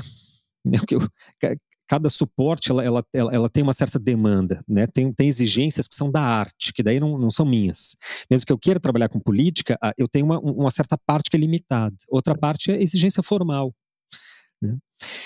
Então, a minha escolha de trabalhar sobre embalagens, daí sobre latinhas e sobre ovos, pintei em cima de ovos de, ovos de galinha, casca de ovos de galinha, foi precisamente como um diálogo com a situação presente no país, com essa, a, a macroeconomia presente no país. Mas não necessariamente eu representei ali temas imediatamente políticos, mas nem por isso são trabalhos desvinculados do campo político, pelo contrário, não é à toa que eu utilizei esses suportes. Né? Não é só para uma necessidade expressiva transcendental, é porque nós vivemos num contexto que acontece isso, né? Da carne vai para o frango, do frango para os ovos, do ovos para o enlatado, que é mais barato. Usar o meu trabalho é meio, meio fica chato, né, Gil, para ilustrar o bagulho. V vamos usar trabalho de artista de, de verdade? Não, queria... Van Gogh, por exemplo. Uhum. Tem aquele um, um, para citar uma obra famosa do Van Gogh, porque Van Gogh é o, a entronização física, a, materi a materialização do pensamento romântico do gênio, né? Do, do artista incompreendido, etc. Vamos pe pegar uma obra do Van Gogh, só uma, fazer uma, uma, breve análise. Aquele famoso quarto do Van Gogh, que tem uma perspectiva meio torta, né? Uma cama, daí um retrato dele próprio na parede uma cadeirinha de palha, etc. Ali era onde Van Gogh pintava. Era na Casa Amarela de Arles, né? Que ele foi para o sul da França ele faz essa obra que parece não ter relação nem diálogo nenhum com tudo que é produzido naquele século, só que não é assim. Naquele momento ali, precisamente naqueles anos, naquela década, o mais comum, o que estava em moda em Paris, era, não só em Paris, mas na Europa, eram os artistas representarem seus próprios ateliês, pintar os seus ateliês. E eram, obviamente, artistas do salão, do, do, mainstream da época, do sistemão. Então, eram ateliês luxuosos, com esculturas gregas, com réplicas romanas, com peças de gesso, com obras de arte. Realmente, uma emergência de inúmeras pinturas do ateliê pintando a si mesmo, digamos assim, o seu, seu sucesso profissional, né? O que, que Van Gogh faz? Pinta o seu ateliê. Que é aquela, aquele quarto absolutamente ascético, né, com aquele ambi naquele ambiente que é doméstico, ou seja, uma mistura ali entre casa e ateliê, e de uma, uma miséria né, que ele está colocando em, questão. Tudo bem, mas existem esses ateliês aí que estão sendo mostrados no salão, mas tem esse aqui também. E tem esse outro lado de artistas que não estão no mainstream. Quer dizer, eu acho aquele, pelo menos essa obra, o quarto de Van Gogh, é altamente política. Pois é, eu eu me lembrei de uma outra artista, Gustavo, que eu não sei o que você pensa dela, mas que nesse tom de algo. Eu quero enfatizar essa noção de que arte política não é arte que fala sobre política, necessariamente. É, não é arte na qual o tema político, a política aparece de maneira explícita. É, eu me lembrei da Karin Lambert. Lambert. Não sei, provavelmente o nome dela fala assim, Karin uh, Lambrecht ou Lambrecht. Uh, e um trabalho específico dela, onde ela que eu em Porto Alegre, mas teve na, na 25 Bienal, que ela sacrificou um cordeiro, uh, e aí o sangue do cordeiro sacrificado é aspergido ali num tecido, e aí umas mulheres colocam um vestido com sangue ainda quente uh, do cordeiro, e aí uma uma, uma, uma fica com o vestido, outra sem, uma, um dos vestidos fica sem o sangue, Uh, e, e a, na exposição ficam esses vestidos com sangue mesmo, não é tinta, né, é, simulando é o próprio sangue, que tem uma. Tem, eu acho que é um trabalho que tem uma violência é, explícita mesmo. É, e é um trabalho que quando eu vi me tocou muito, assim, uh, também porque acho que tem uma, algo de cristianismo no, no trabalho e um, um, trabalho religioso. Fala de algo de, religioso. Ela, ela é de uma família luterana que então é um tipo de igreja que não tem imagens e que trabalha de maneira bastante simbólica. Mas, mas é um trabalho super pesado. Ela trabalha com terra, com sangue, com é, esse tipo de coisa. É um trabalho não representacional, não figurativo uh, bastante direto, né? E eu não saberia dizer assim, ah, ela tá falando do sangue dos inocentes. Eu acho idiota a gente pegar um trabalho desse como é de, como dela e chegar então, não, isso aqui é o sangue dos inocentes que morreram no, na favela do Rio de Janeiro, é, o sangue do. Acho que não é isso. É porque isso significa fazer uma interpretação uh, que transforma esse significante que é o trabalho que está ali em outra coisa que é essa frase que eu falei, né? Os, o sangue dos inocentes, não sei o quê, que não sei o quê, que não sei o quê. Ela não precisa. Se fosse para falar que as pessoas que morreram são inocentes, até o Bolsonaro fala assim: ah, não, morreu lá uma senhora que é inocente. Não é isso, não se trata disso. Se trata de uma, uma coisa que ela fez nos anos 80. Ela é uma artista da geração 80, que era um monte de gente fazendo pinturinha colorida, é, voltaram à pintura, fazendo né, pintu, pinturinha colorida. Uh, uh, sem muito sem muito, enfim, de maneira um pouco festiva, talvez, e ela vem com esse trabalho super pesado, né, um, um artista de Porto Alegre, e e que você não precisa entender e dizer é sobre tal coisa, é sobre religião, porque ela, que nem eu falei aqui, né? ah, não, porque a família dela era luterana e não sei o que, não sei o que, foda-se. Não é sobre isso. É sobre a própria coisa e a materialidade da coisa que está ali estendida e você estar diante dessa coisa e se com o seu corpo e se relacionar de alguma maneira com ela é... E eu acho que tem uma potência política ali que pode ser que eu estou vendo e que outra pessoa não veja, mas é... não é muito isso que importa né, nessa discussão aqui. Por outro lado, tem é. uma outra uma outra coisa que o artista. Você quer comentar isso, Gustavo? Depois eu... Não, não, manda, manda. O, só, só o detalhe aqui que o, o, eram, eram três cordeiros, né? Que ela, que ela pega o ah, tá. sangue tá. de três fazendas aqui do, do Rio Grande do Sul, né? Porto Alegrense. Que ela mora, na, acho que na Inglaterra, né? Por isso que não é tão, tão famosa, não tão conhecida aqui no Brasil. Aham. Uhum. Eu acho ela muito boa. Quando eu vi o trabalho dela, é, foi uma artista que me pegou. Eu, eu eu, eu, eu, tenho uma admiração por artistas assim, que eu olho o trabalho, o trabalho me pega, depois eu vejo quem é o artista, depois eu vou lá ler sobre o, sobre o assunto e chego. Então, assim, foi o trabalho que me pegou, eu não sei explicar uh, por quê. Esse é o tipo de trabalho que eu mais gosto, que eu mais respeito, na verdade. Uh, o, o, e ela chegou num lugar que é muito dela, assim. Acho que se outra pessoa pegar um sangue, um sangue jogar numa roupa e botar, não, ela tá copiando ela. Ela chegou num lugar muito próprio, assim. Né? É, mas tem um outro lugar que é o lugar do artista que tem uma função política de fato. Que ele é, ele é um militante, ele é realmente um, uma pessoa que tem uma, uma uma preocupação, além de uma preocupação política, ele trabalha, não, ele está engajado numa organização política e ele quer usar o trabalho dele para fazer alguma coisa, uh, para mudar o mundo.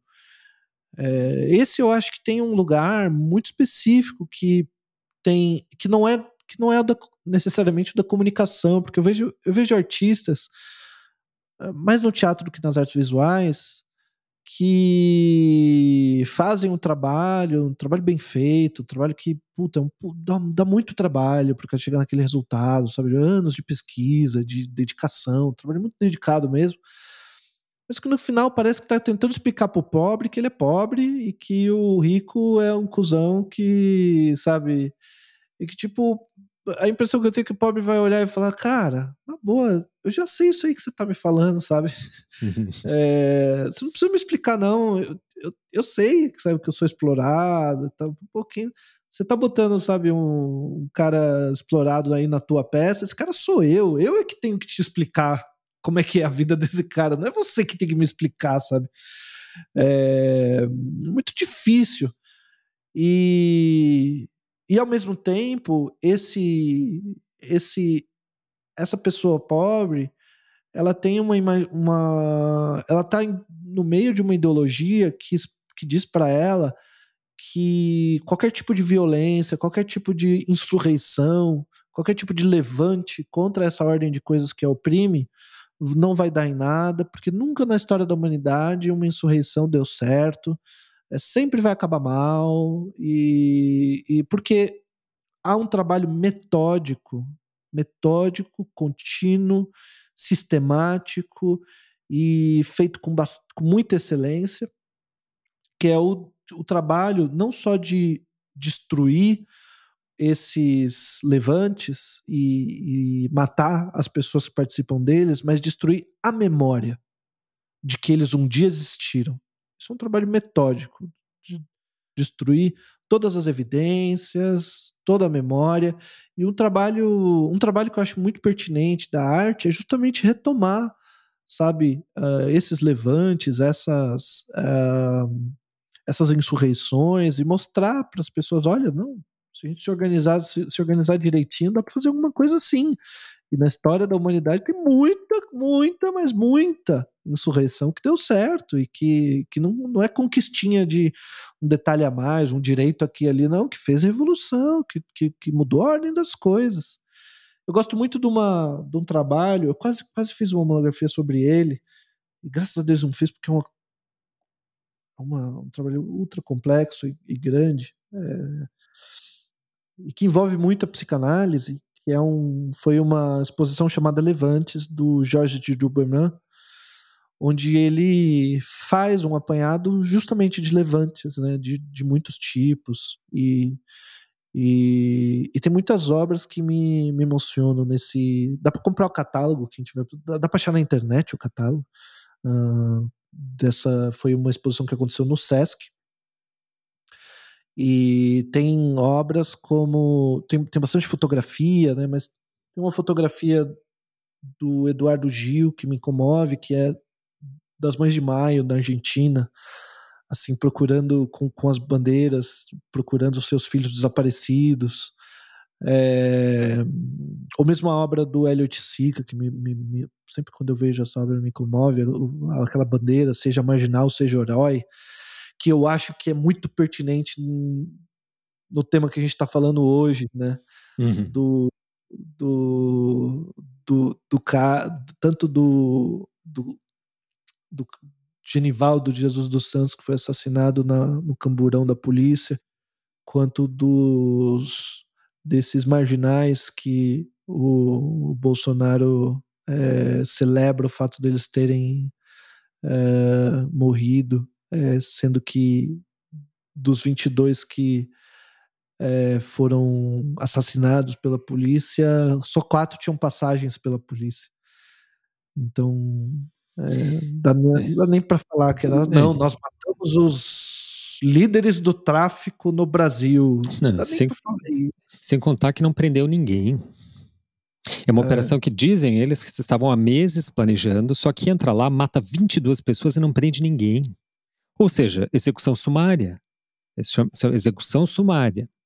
Né? Se eles estavam investigando as pessoas, então deveriam né, conseguir pegá-las e não gerar uma guerra dentro da, da, da comunidade. Para que, que serve inteligência? Mas, enfim, quanto a essa. Não sei se você terminou a, a entrevista. Quanto a essa, o trabalho da. Como é que ela chama? Não vou saber nem pronunciar aí. Vamos, é, não, é, não, vamos, vamos, não vamos usar a pronúncia alemã que não vai dar certo. é, eu na, na, faculdade a gente falava Karin Lambrecht. Lambrecht, Karin. É, o fim do nome dela é exatamente a mesma coisa do Brest. Ah, é Lambrecht. Então é Brecht. também escreve igual. É Brecht. Isso.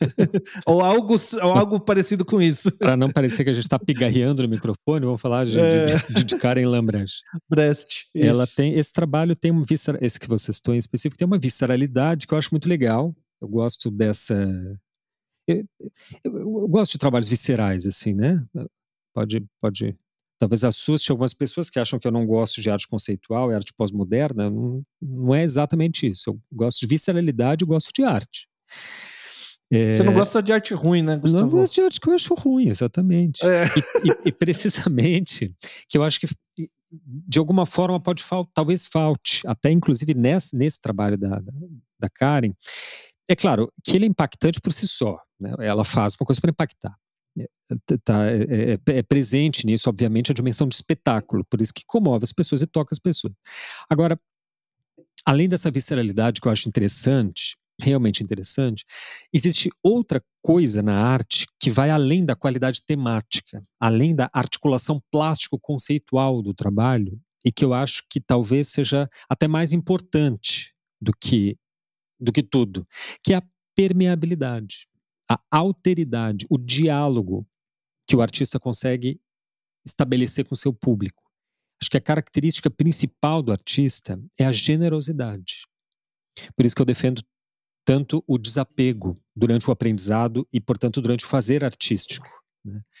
É, por que, que eu digo isso? Porque não, é, não, não, importa se um trabalho me toca por uma visceralidade, por uma crueza, por uma certa violência interna, se a gente não compreende o trabalho. Ele vira terapia de choque a arte pós-moderna no Brasil viu muito isso, né? Teve inclusive certa reação de crítica, né, contra o, o, o, o, choque constante, isso década de 70 e 80, né? A gente tem experiências bizarras do tipo um artista entrar na galeria com outro no dia da vernissagem e a performance é a seguinte, o, o amigo dele dá um tiro no braço dele, no meio do, da, da, galeria. Tem aquela performance do sujeito que morreu, era um cara famoso, até não vou lembrar o nome, que a performance era assim: ele, ele, se, ele se enrolou em carpete, em uns tapetes, e um Fusca passou em cima dele e ele morreu. Era para ser uma performance. Nossa, não nunca tinha ouvido falar disso. É muito louco. Isso no Brasil, década de 70 para ver, né? Galera que se acha muito revolucionária hoje, olha o que eles estão fazendo nos anos 70. Então, assim, eu acho interessante a visceralidade, como eu sempre defendo, né, Gil?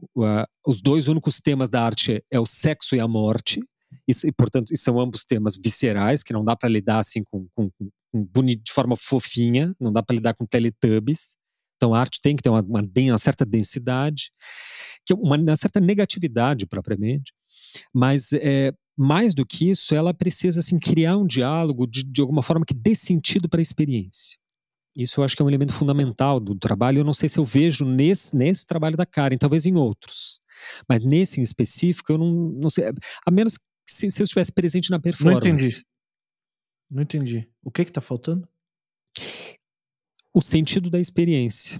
Porque aquilo ali, se você está presente na performance, você é chocado porque ela é feita, né, tem essa certa dimensão ali do, da performática propriamente. Né. Agora, o que, que a gente vê do trabalho? Os registros, que é os vestidos pendurados, com o sangue do, dos cordeiros, etc. O que, o que funciona ali? Né? Que, que, que, tipo de sentido me dá ali? Eu su, su, suspeito que houve um momento visceral de uma performance, só que daí. Mas eu funciona? acho legal. Eu acho legal. Isso é uma questão da experiência. É, eu acho difícil de universalizar porque é, é da experiência do, da pessoa em contato com a obra. E esse tipo de obra eu acho que é muito, assim como obras monumentais, né, obras muito grandes, a presença do teu corpo diante da própria obra, tipo, a obra tem cheiro, sabe? É, então, o impacto que ela causa vai ser o impacto da, com, com a pessoa. Mas é, eu acho eu acho legal exatamente o fato de que ela parece que faz um esforço para não fechar o, o significado. Uhum. É, é, a obra não tem título. Eu acho que qualquer título que ela colocasse ia degringolar é. o negócio. É, mas é entendeu? precisamente isso. Se de um lado ela é assim, obviamente que ela está com um diálogo afinadíssimo com assim a, a, a contemporaneidade, né? Falando é da, da pós-modernidade. É precisamente nesse ponto que eu estava dizendo antes, que talvez você discordasse de mim. Uhum. O que eu estou dizendo é que na intuição de alguém como a Karen Lambrecht, de dizer assim, eu não sei porquê, e eu não vou explicar para ninguém, até porque provavelmente eu mesma não sei, eu não sei se ela sabe, se ela não sabe, tá? Uh, mas assim, eu não sei, eu tô supondo, uh, ou, ou colocando uma hipótese, eu não sei porquê, eu não vou explicar porquê, e eu não vou nem colocar título na minha obra, que é para ninguém imaginar que eu, que eu sei qualquer coisa sobre isso, mas por uma mera intuição, o impulso, eu vou lá e vou pegar a, o sangue desse bicho que acabou de ser morto, vou jogar nessa nesse pano cru e vou colocar aqui desse jeito Uhum. e tá aqui o trabalho. O que eu estou dizendo é que isso está imbuído de uma carga política que a pessoa pode não se dar conta de qual é, mas que o fato dela viver uh, e não viver numa bolha, e não viver alienada do que acontece no mundo, e não viver, é, sabe, num, num, sem preocupações políticas, pode levar ela a fazer uma obra como essa, e essa obra tem um, uma, uma potência política, mesmo sem a gente conseguir identificar qual é. E até mesmo para que lado, talvez. Esse é, esse é, o grande problema que eu acho. Acho que aqui a gente chegou no ponto da treta, né? Que tem um ponto de discordância. Sim. Que se de um lado a obra da Karen está afinadíssima, assim, com, com o pós-moderno, que entende basicamente que as imagens têm um problema sério que ela em tese, né? Elas dizem que representam coisas. Mas c'est une pas un pipe, como nos ensinou René Magritte, né? A imagem da coisa não é a coisa uma imagem, uma representação é apenas um traço específico da coisa. Então você retira, isso aí é o Jean Baudrillard, tem uma frase ótima, né? Para você criar uma imagem, você precisa tirar dela o, a volumetria, a tridimensão, o tempo, o cheiro, tal, tal, tal, e principalmente o sentido. Aí você cria uma imagem daquela coisa. Então é um paradoxo. Ela, como uh, uh, uh, está assim afinada com, o pós-estruturalismo, ela entende que mais impactante que uma imagem, que no final de contas é sempre uma certa narrativa, é, e portanto uma meta-narrativa, é, a performance teria mais impacto. Eu entendo esse discurso porque mas eu discordo porque eu acho que é, é, essa é outra discussão a gente tem que ter em outro momento, porque daí é, é, é outro. Não, mas o que, ela cria, é o que ela é uma, o que ela cria é uma instalação com o resultado do trabalho. Não, sim, eu acho que o trabalho o, mesmo não é a performance de pegar. Não, mas o, o que eu diria assim, o que vai para outro lado, que a gente precisa deixar de, para outra discussão, sim. é se é, é, é porque para mim uma coisa é arte, outra coisa é poética, outra coisa é metáfora. Poesia é o campo da metáfora, arte é o campo da metáfora.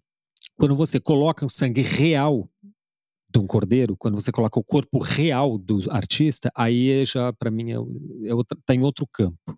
Mas essa é realmente uma discussão à parte. Aí, voltando para o lado político, que é o mais, que mais interessa, eu entendo, entendi teu, teu ponto de vista. Quer dizer, aquele, aquela experiência de viver, de, né, de, de ter participado da, da, da performance, dá ao sujeito uma experiência que o retira de alguma forma de, de, uma normalidade, de uma normatividade, de uma vida cotidiana, de uma banalidade.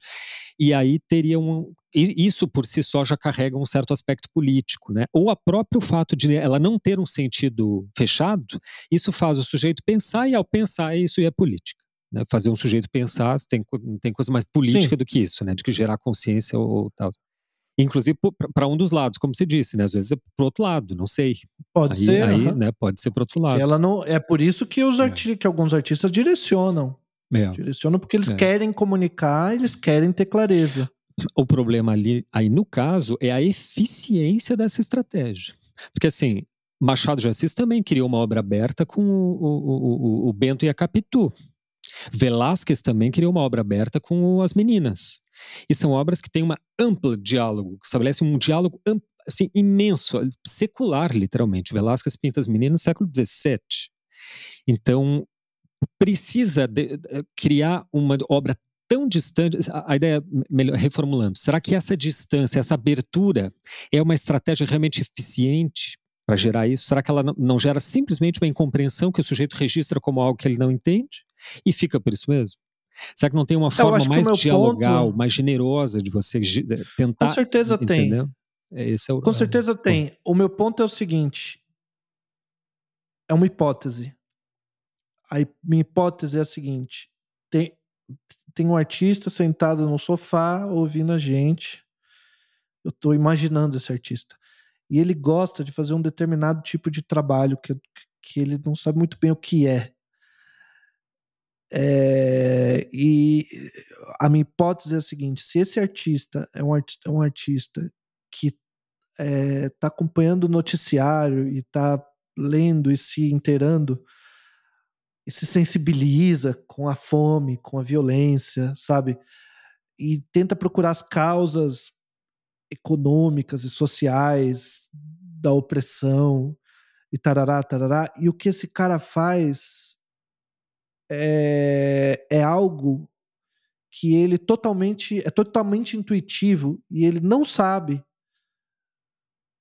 Uh, ele, ele não tá. Ele não, nunca decidiu colocar isso no trabalho dele, essas preocupações, em nenhum momento. O que eu, a minha hipótese é que esse cara que tem essa preocupação e que está imbuído de tudo isso, pode ser que ele tenha uma intuição que essa intuição está informada dessas preocupações políticas dele. Eu não sei se esse é o caso ou não da uhum. Karen Lambert. Eu não tenho como saber porque ela não me dá nenhuma dica. Uh, tanto ela pode estar tá falando da família dela, lá da ceia, do, do ela pode estar tá falando de qualquer coisa com esse uhum. trabalho. Ela pode não estar tá falando nada. Pode ser realmente um trabalho, porque tem artista que faz isso mesmo. É, real, real. O cara, o cara olha e fala: Não, eu não estou falando de nada. Eu só peguei essa tinta e coloquei aqui, e é isso que eu fiz. É, se eu te quisesse falar alguma coisa, eu diria. Eu não colocaria tinta aqui no negócio para representar, fazer uma metáfora do não sei o que, do não sei o que. Não, eu escreveria lá na parede: Bolsonaro é um cuzão. Eu não preciso fazer toda uma metáfora, não sei o que, Bolsonaro é um cuzão. Não, se o que eu quero dizer é que o Bolsonaro é um cuzão, então o Bolsonaro é um cuzão. Já falei, pronto. Você precisa é, fazer um trabalho de arte porque não é isso que você quer dizer, é outra coisa que você não consegue falar. O Emicida né? foi bem objetivo no festival Lula Palusa, né? Ele entrou no palco, a primeira coisa que ela falou é Bolsonaro vai tomar no cu. é Pronto, forma... tá dito, né? Agora eu vou falar outra coisa. Isso, aí ele vai cantar as músicas cantar. do amarelo dele, é. que, que, sabe, é, é, é, nós por nós, tudo que nós tem é nós, aquela, aquela, aquela poesia maravilhosa do amarelo, Sim. que eu choro toda vez que eu ouço sabe? É, que tá falando de outra coisa, sabe? Tipo a galinha e o, o alvorecer na periferia e os pontinhos da luz e o cheiro do pão, sabe? Ele tá falando de outra coisa. É, mas essa coisa, me se dá um exemplo muito bom. Essa coisa, quando ele chama o pastor Henrique Vieira para fazer aquele, aquele trecho que o pastor Henrique Vieira faz, hum acho que aquilo é uma intuição, não é uma coisa calculada, sabe? Tipo, vou chamar o pastor Henrique Vieira, ele vai falar isso aqui. E é claro que o Emicida tem um, uma. Porra, na hora que o Emicida pega um trechinho no, no trabalho dele, pega um trechinho de uma gravação. É muito comovente para mim. É uma gravação dele com a filha, o filho, não sei se é filha ou filho dele. E aí ele. A filha. Acho que é filha a filha dele dá uma risadinha. E aí ele olha e fala: balança esse chocalho direito. Aí ele você ouve né, uma outra risadinha. Balança direito esse chocalho. E não dá risadinha, não. Que aqui no rap tem que ser mal. Aí você ouve mais uma risadinha. Não, no rap tem que ser mal. Não tem nada de risadinha, não. Você acha que o Mano Brown passa por isso? Você acha que o Jonga passa por isso? então, é um lugar maravilhoso, sabe? Dele tirando um barato do fato de que o rapper tem que parecer mal. Uhum. E, tipo, o que que. Aí você olha para isso e fala, tá, tá, o que que tem de político nisso, sabe? Numa, é uma intuição que ele por acaso gravou, porque ele tem uma coisa, uma loucura de ficar gravando o tempo todo, fica o gravador ligado, enquanto ele tá falando em casa, sozinho em casa e pensando. Ele liga o gravador, deixa gravando e tava brincando com a filha. Ele pegou esse recorte, colocou lá.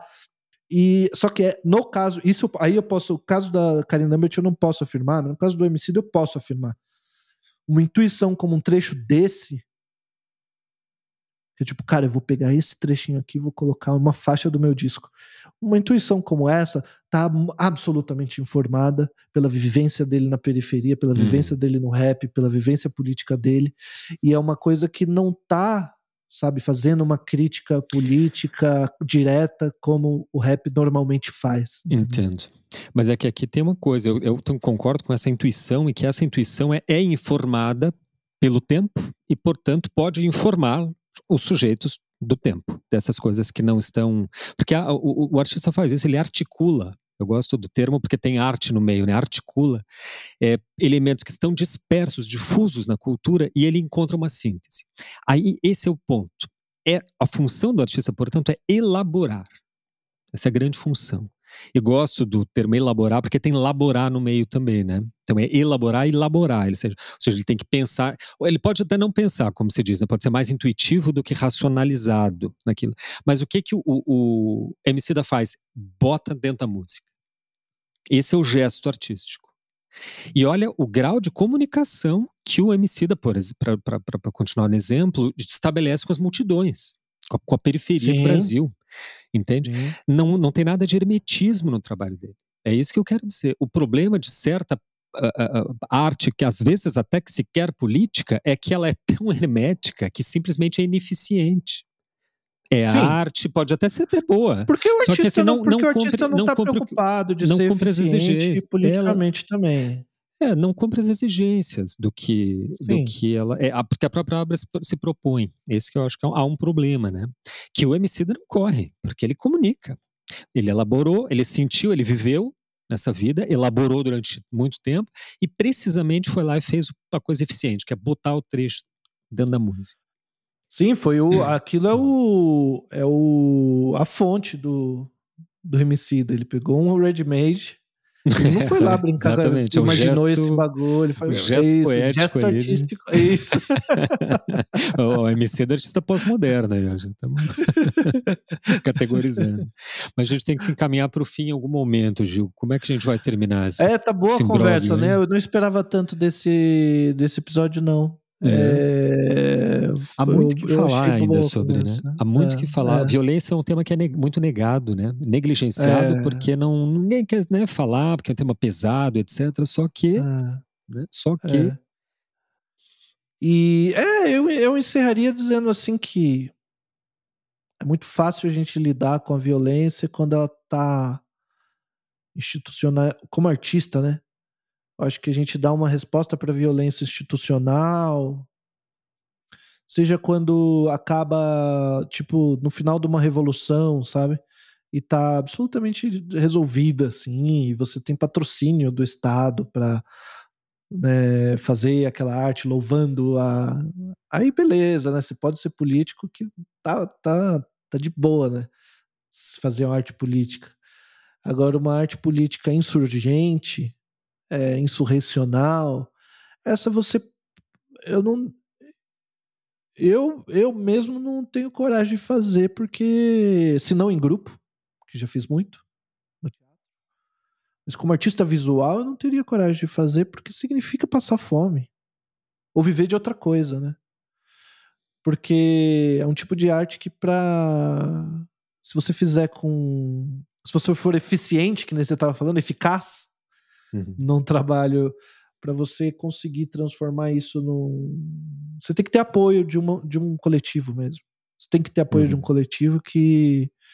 Ou. Enfim, para se manter. E. Porque tem que pagar um preço. Tem que pagar um preço que é um preço que não é. que é alto. Que é alto. E que para algumas pessoas vale a pena. Para algumas pessoas não vale a pena viver de outro jeito. Uhum para algumas pessoas ter muito dinheiro e ser um babaca, é, sabe? É mais difícil é, do que ralar. É mais difícil do que comer um miojo e sendo verdadeiro com seus quer, né? propósitos. Né? É, é. E tem o inverso também. E tem pessoas que têm a gloriosa possibilidade de ganhar dinheiro e falar as verdades também, como o próprio homicida. que tem a, a, marca dele de roupa é. e tal, é um grande empresário e, e, e, consegue, ele conseguiu achar um lugar onde ele faz muito, críticas muito bem sucedido e, e faz dinheiro honestamente, né? literalmente honestamente, né, com, com, com costureiras bem pagas, no, né, com produtores do Lab, Lab Fantasma bem remunerados, etc. etc. É, é, ele conseguiu entrar no sistema e criticar o sistema e se aproveitar do sistema e fazer o sistema jogar a favor da, da quebrada. Exatamente. De um jeito que nas artes visuais eu nunca vi acontecer. É. Pois é. Quem fala muito bem disso, gente estou recomendando aí muito, é o Mark Fisher, um livro tem, feito, tem sido famoso, é bastante citado, que é o Realismo Capitalista. É, ele fala dessa de dificuldade que, que acarreta, acarreta a, a, muito a arte também, né, que implica o artista, até porque ele, ele fala muito de arte, especialmente de cinema. Ele começa o livro falando de, de, um, de filmes, né? É, o, o, livro é realismo capitalista. E essa contradição que o artista, que, que, o sujeito, que o cidadão contemporâneo encontra, né, que a própria crítica do sistema é quase que imediatamente absorvida pelo próprio sistema.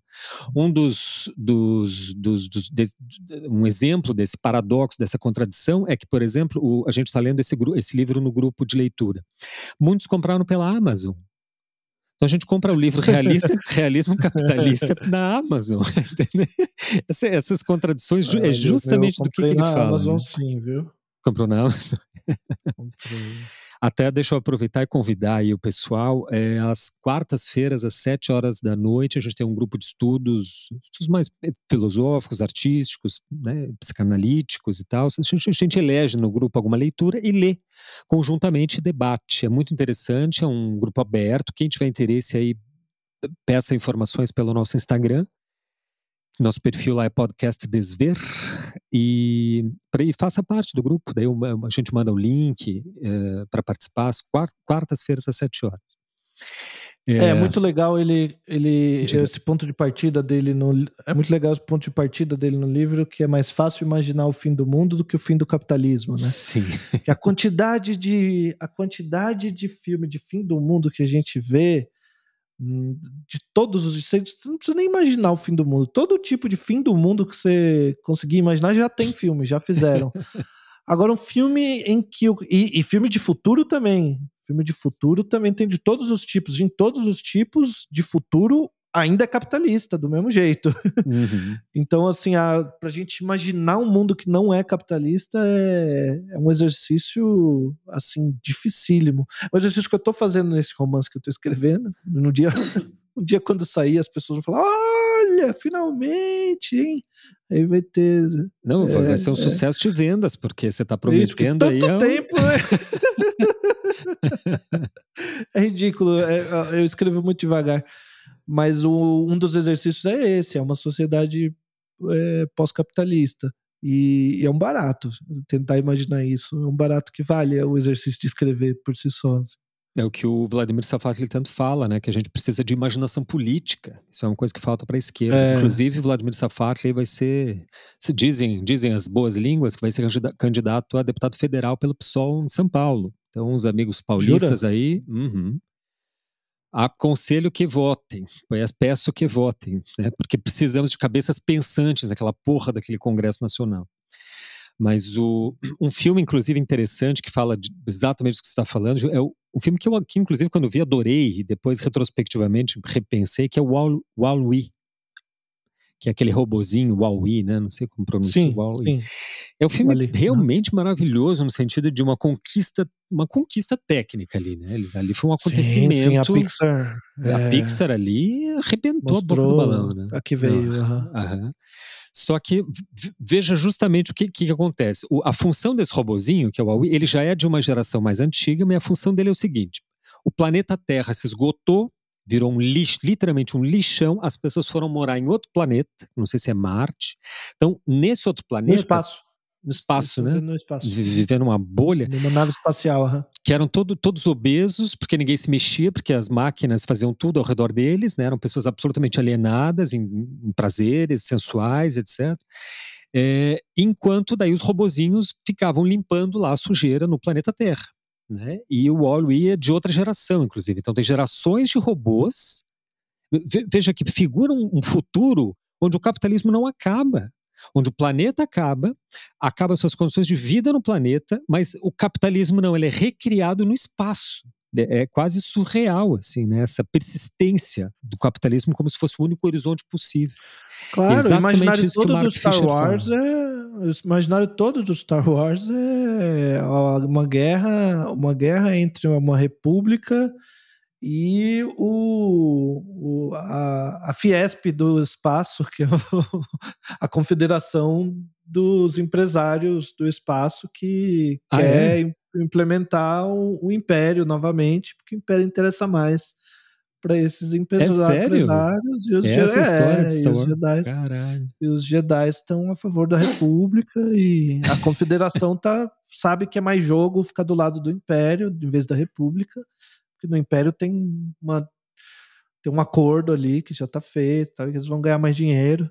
Olha só, e... o Gil extraiu política aí do Star Wars, uma política não, mas revolucionária, inclusive. Gustavo. Nem imaginava, aí, Gil. Eu não assisti. É, é. Não, revolucionário não, é bem boa a política no Star Wars, mas, mas, é, mas é uma. Não, mas isso evidencia o fato óbvio de que você não assistiu nenhum não. dos filmes do Star Wars. Está fazendo uma crítica leviana. Você não viu nenhum dos filmes, nem, não leu nenhum dos quadrinhos. Não, é que não assistiu nenhuma, começa... nenhuma, das animações, não quando viu uma... nenhuma das séries, como eu fiz. Quando uma coisa para mim começa com quadrinhos, eu já perco interesse imediatamente. Assim, não consigo ligar uma coisa. Mas eu sei que, que tem uma coisa que tem uma qualidade ali. Não, é, não é nem questão de qualidade. Às vezes até um problema do, da série é que é politicamente muito intricado, intrincado assim, muito difícil. Politicamente no sentido mais mesquinho da palavra, assim. Entender a política, quem é o quem é o senador, quem é que lado que o senador tava daquele jogo político, assim, uma trama política que às vezes fica até difícil de acompanhar, de tão Entendi. complicada assim. Não é, não é bem uma história de herói. Mas a gente já está começando outra história, que é um, um, episódio sobre Star Wars. O, o Gustavo eles vão ter que chamar alguém. seis filmes. O Gustavo seis filmes. Deus me livre, jamais. O Gustavo é. se compromete a assistir os seis filmes, pegar um sabadão aí. E... Não tem um, um compilado, aí a gente um faz um episódio assim. sobre isso. Dá para assistir em velocidade 2? É, não, não pode. Gente, deixa eu, deixa eu fazer um jabá aqui antes que a gente termine, que já, já passa, passamos muito, muito da conta, né? Mas enfim, quando o papo tá bom, eu, eu fico com o papo do que com. É, na, no dia 24 e 25, eu estarei em Curitiba para dar uma palestra e um curso no contexto de uma exposição que é uma exposição a segunda mostra de desenhos da figura humana do coletivo Figure coletivo ao qual eu faço parte e que assim ele é, ele é todo composto de artistas e professores de desenho da, de desenho de, da figura de Curitiba por isso que vai ser lá a exposição. E a gente vai reunir trabalhos de, de, dos participantes das nossas sessões semanais de modelo vivo aí do Brasil inteiro, que vão enviar os trabalhos. A gente recolhe e faz uma exposição lá na Gibiteca de Curitiba, que fica na Presidente Carlos Cavalcante 533. É o famoso Solar do Barão, o Museu da Gravura Cidade de Curitiba. Todo mundo de lá conhece, né? Dia 24 é a abertura da exposição, às 7 horas eu vou dar uma palestra lá mesmo no, no Solar do Barão, e no outro dia, dia 25, que é o sábado, vou dar uma oficina. Então queria deixar aí o, o jabá. Estão todos convidados. Muito bem. É uma pena que eu não estou no. Meu, todos os desenhos que eu fiz nesse. Mas eu estão tudo na minha pastinha aqui. Não vai dar nem para eu deixar vocês darem uma olhada para ver se entra um nessa exposição. Você guardou, aí. é? Porque tá tudo aqui, inclusive os defeitos no jornal. Não aprendeu nada jogo, sobre o desapego. Eu jogo, eu jogo fora só aqueles de, 10, aqueles de 10 segundos, eu jogo fora. já consigo fazer isso. de um minuto, aqueles de aquecimento, aqueles. Como o desapego é ah, importante. É, não, eu já consigo o desapego suficiente para ir pro para fazer no jornal, não ir pro Mitan, pra, esperando que vai sair uma obra dali. Tá? Não, fica no jornal, no carvão. Tá. Mas eu gosto muito desses desenhos, porque a experiência de desenhar com modelo vivo, tô com saudade. É muito legal, né? Toda sexta-feira, gente, a gente faz transmissão de sessões online. É bem um preço simbólico, é 30 reais, tá? Mais informações nos procurem lá nas redes sociais, tá? Pode ser pelo próprio podcast Desver ou pelo meu perfil pessoal lá, gustavot.dias com Z ou Gil Ales, Ales com dois L's. E Gil com U. E Gil com U. É isso. Então, gratos a todos que todos todos todos que estão ainda ouvindo aí, se é que tem alguém nos ouvindo atrás desse desse, desse Spotify. Tem, Gustavo, tem o, o, o você esqueceu de mencionar uma coisa ah, importante. Ah, tem uma notícia boa. É mesmo, no meio é... de tanta desgraceira, daí a, daí a notícia. A gente a gente che... bateu hoje a marca de 5 mil plays neste podcast que vocês estão ouvindo.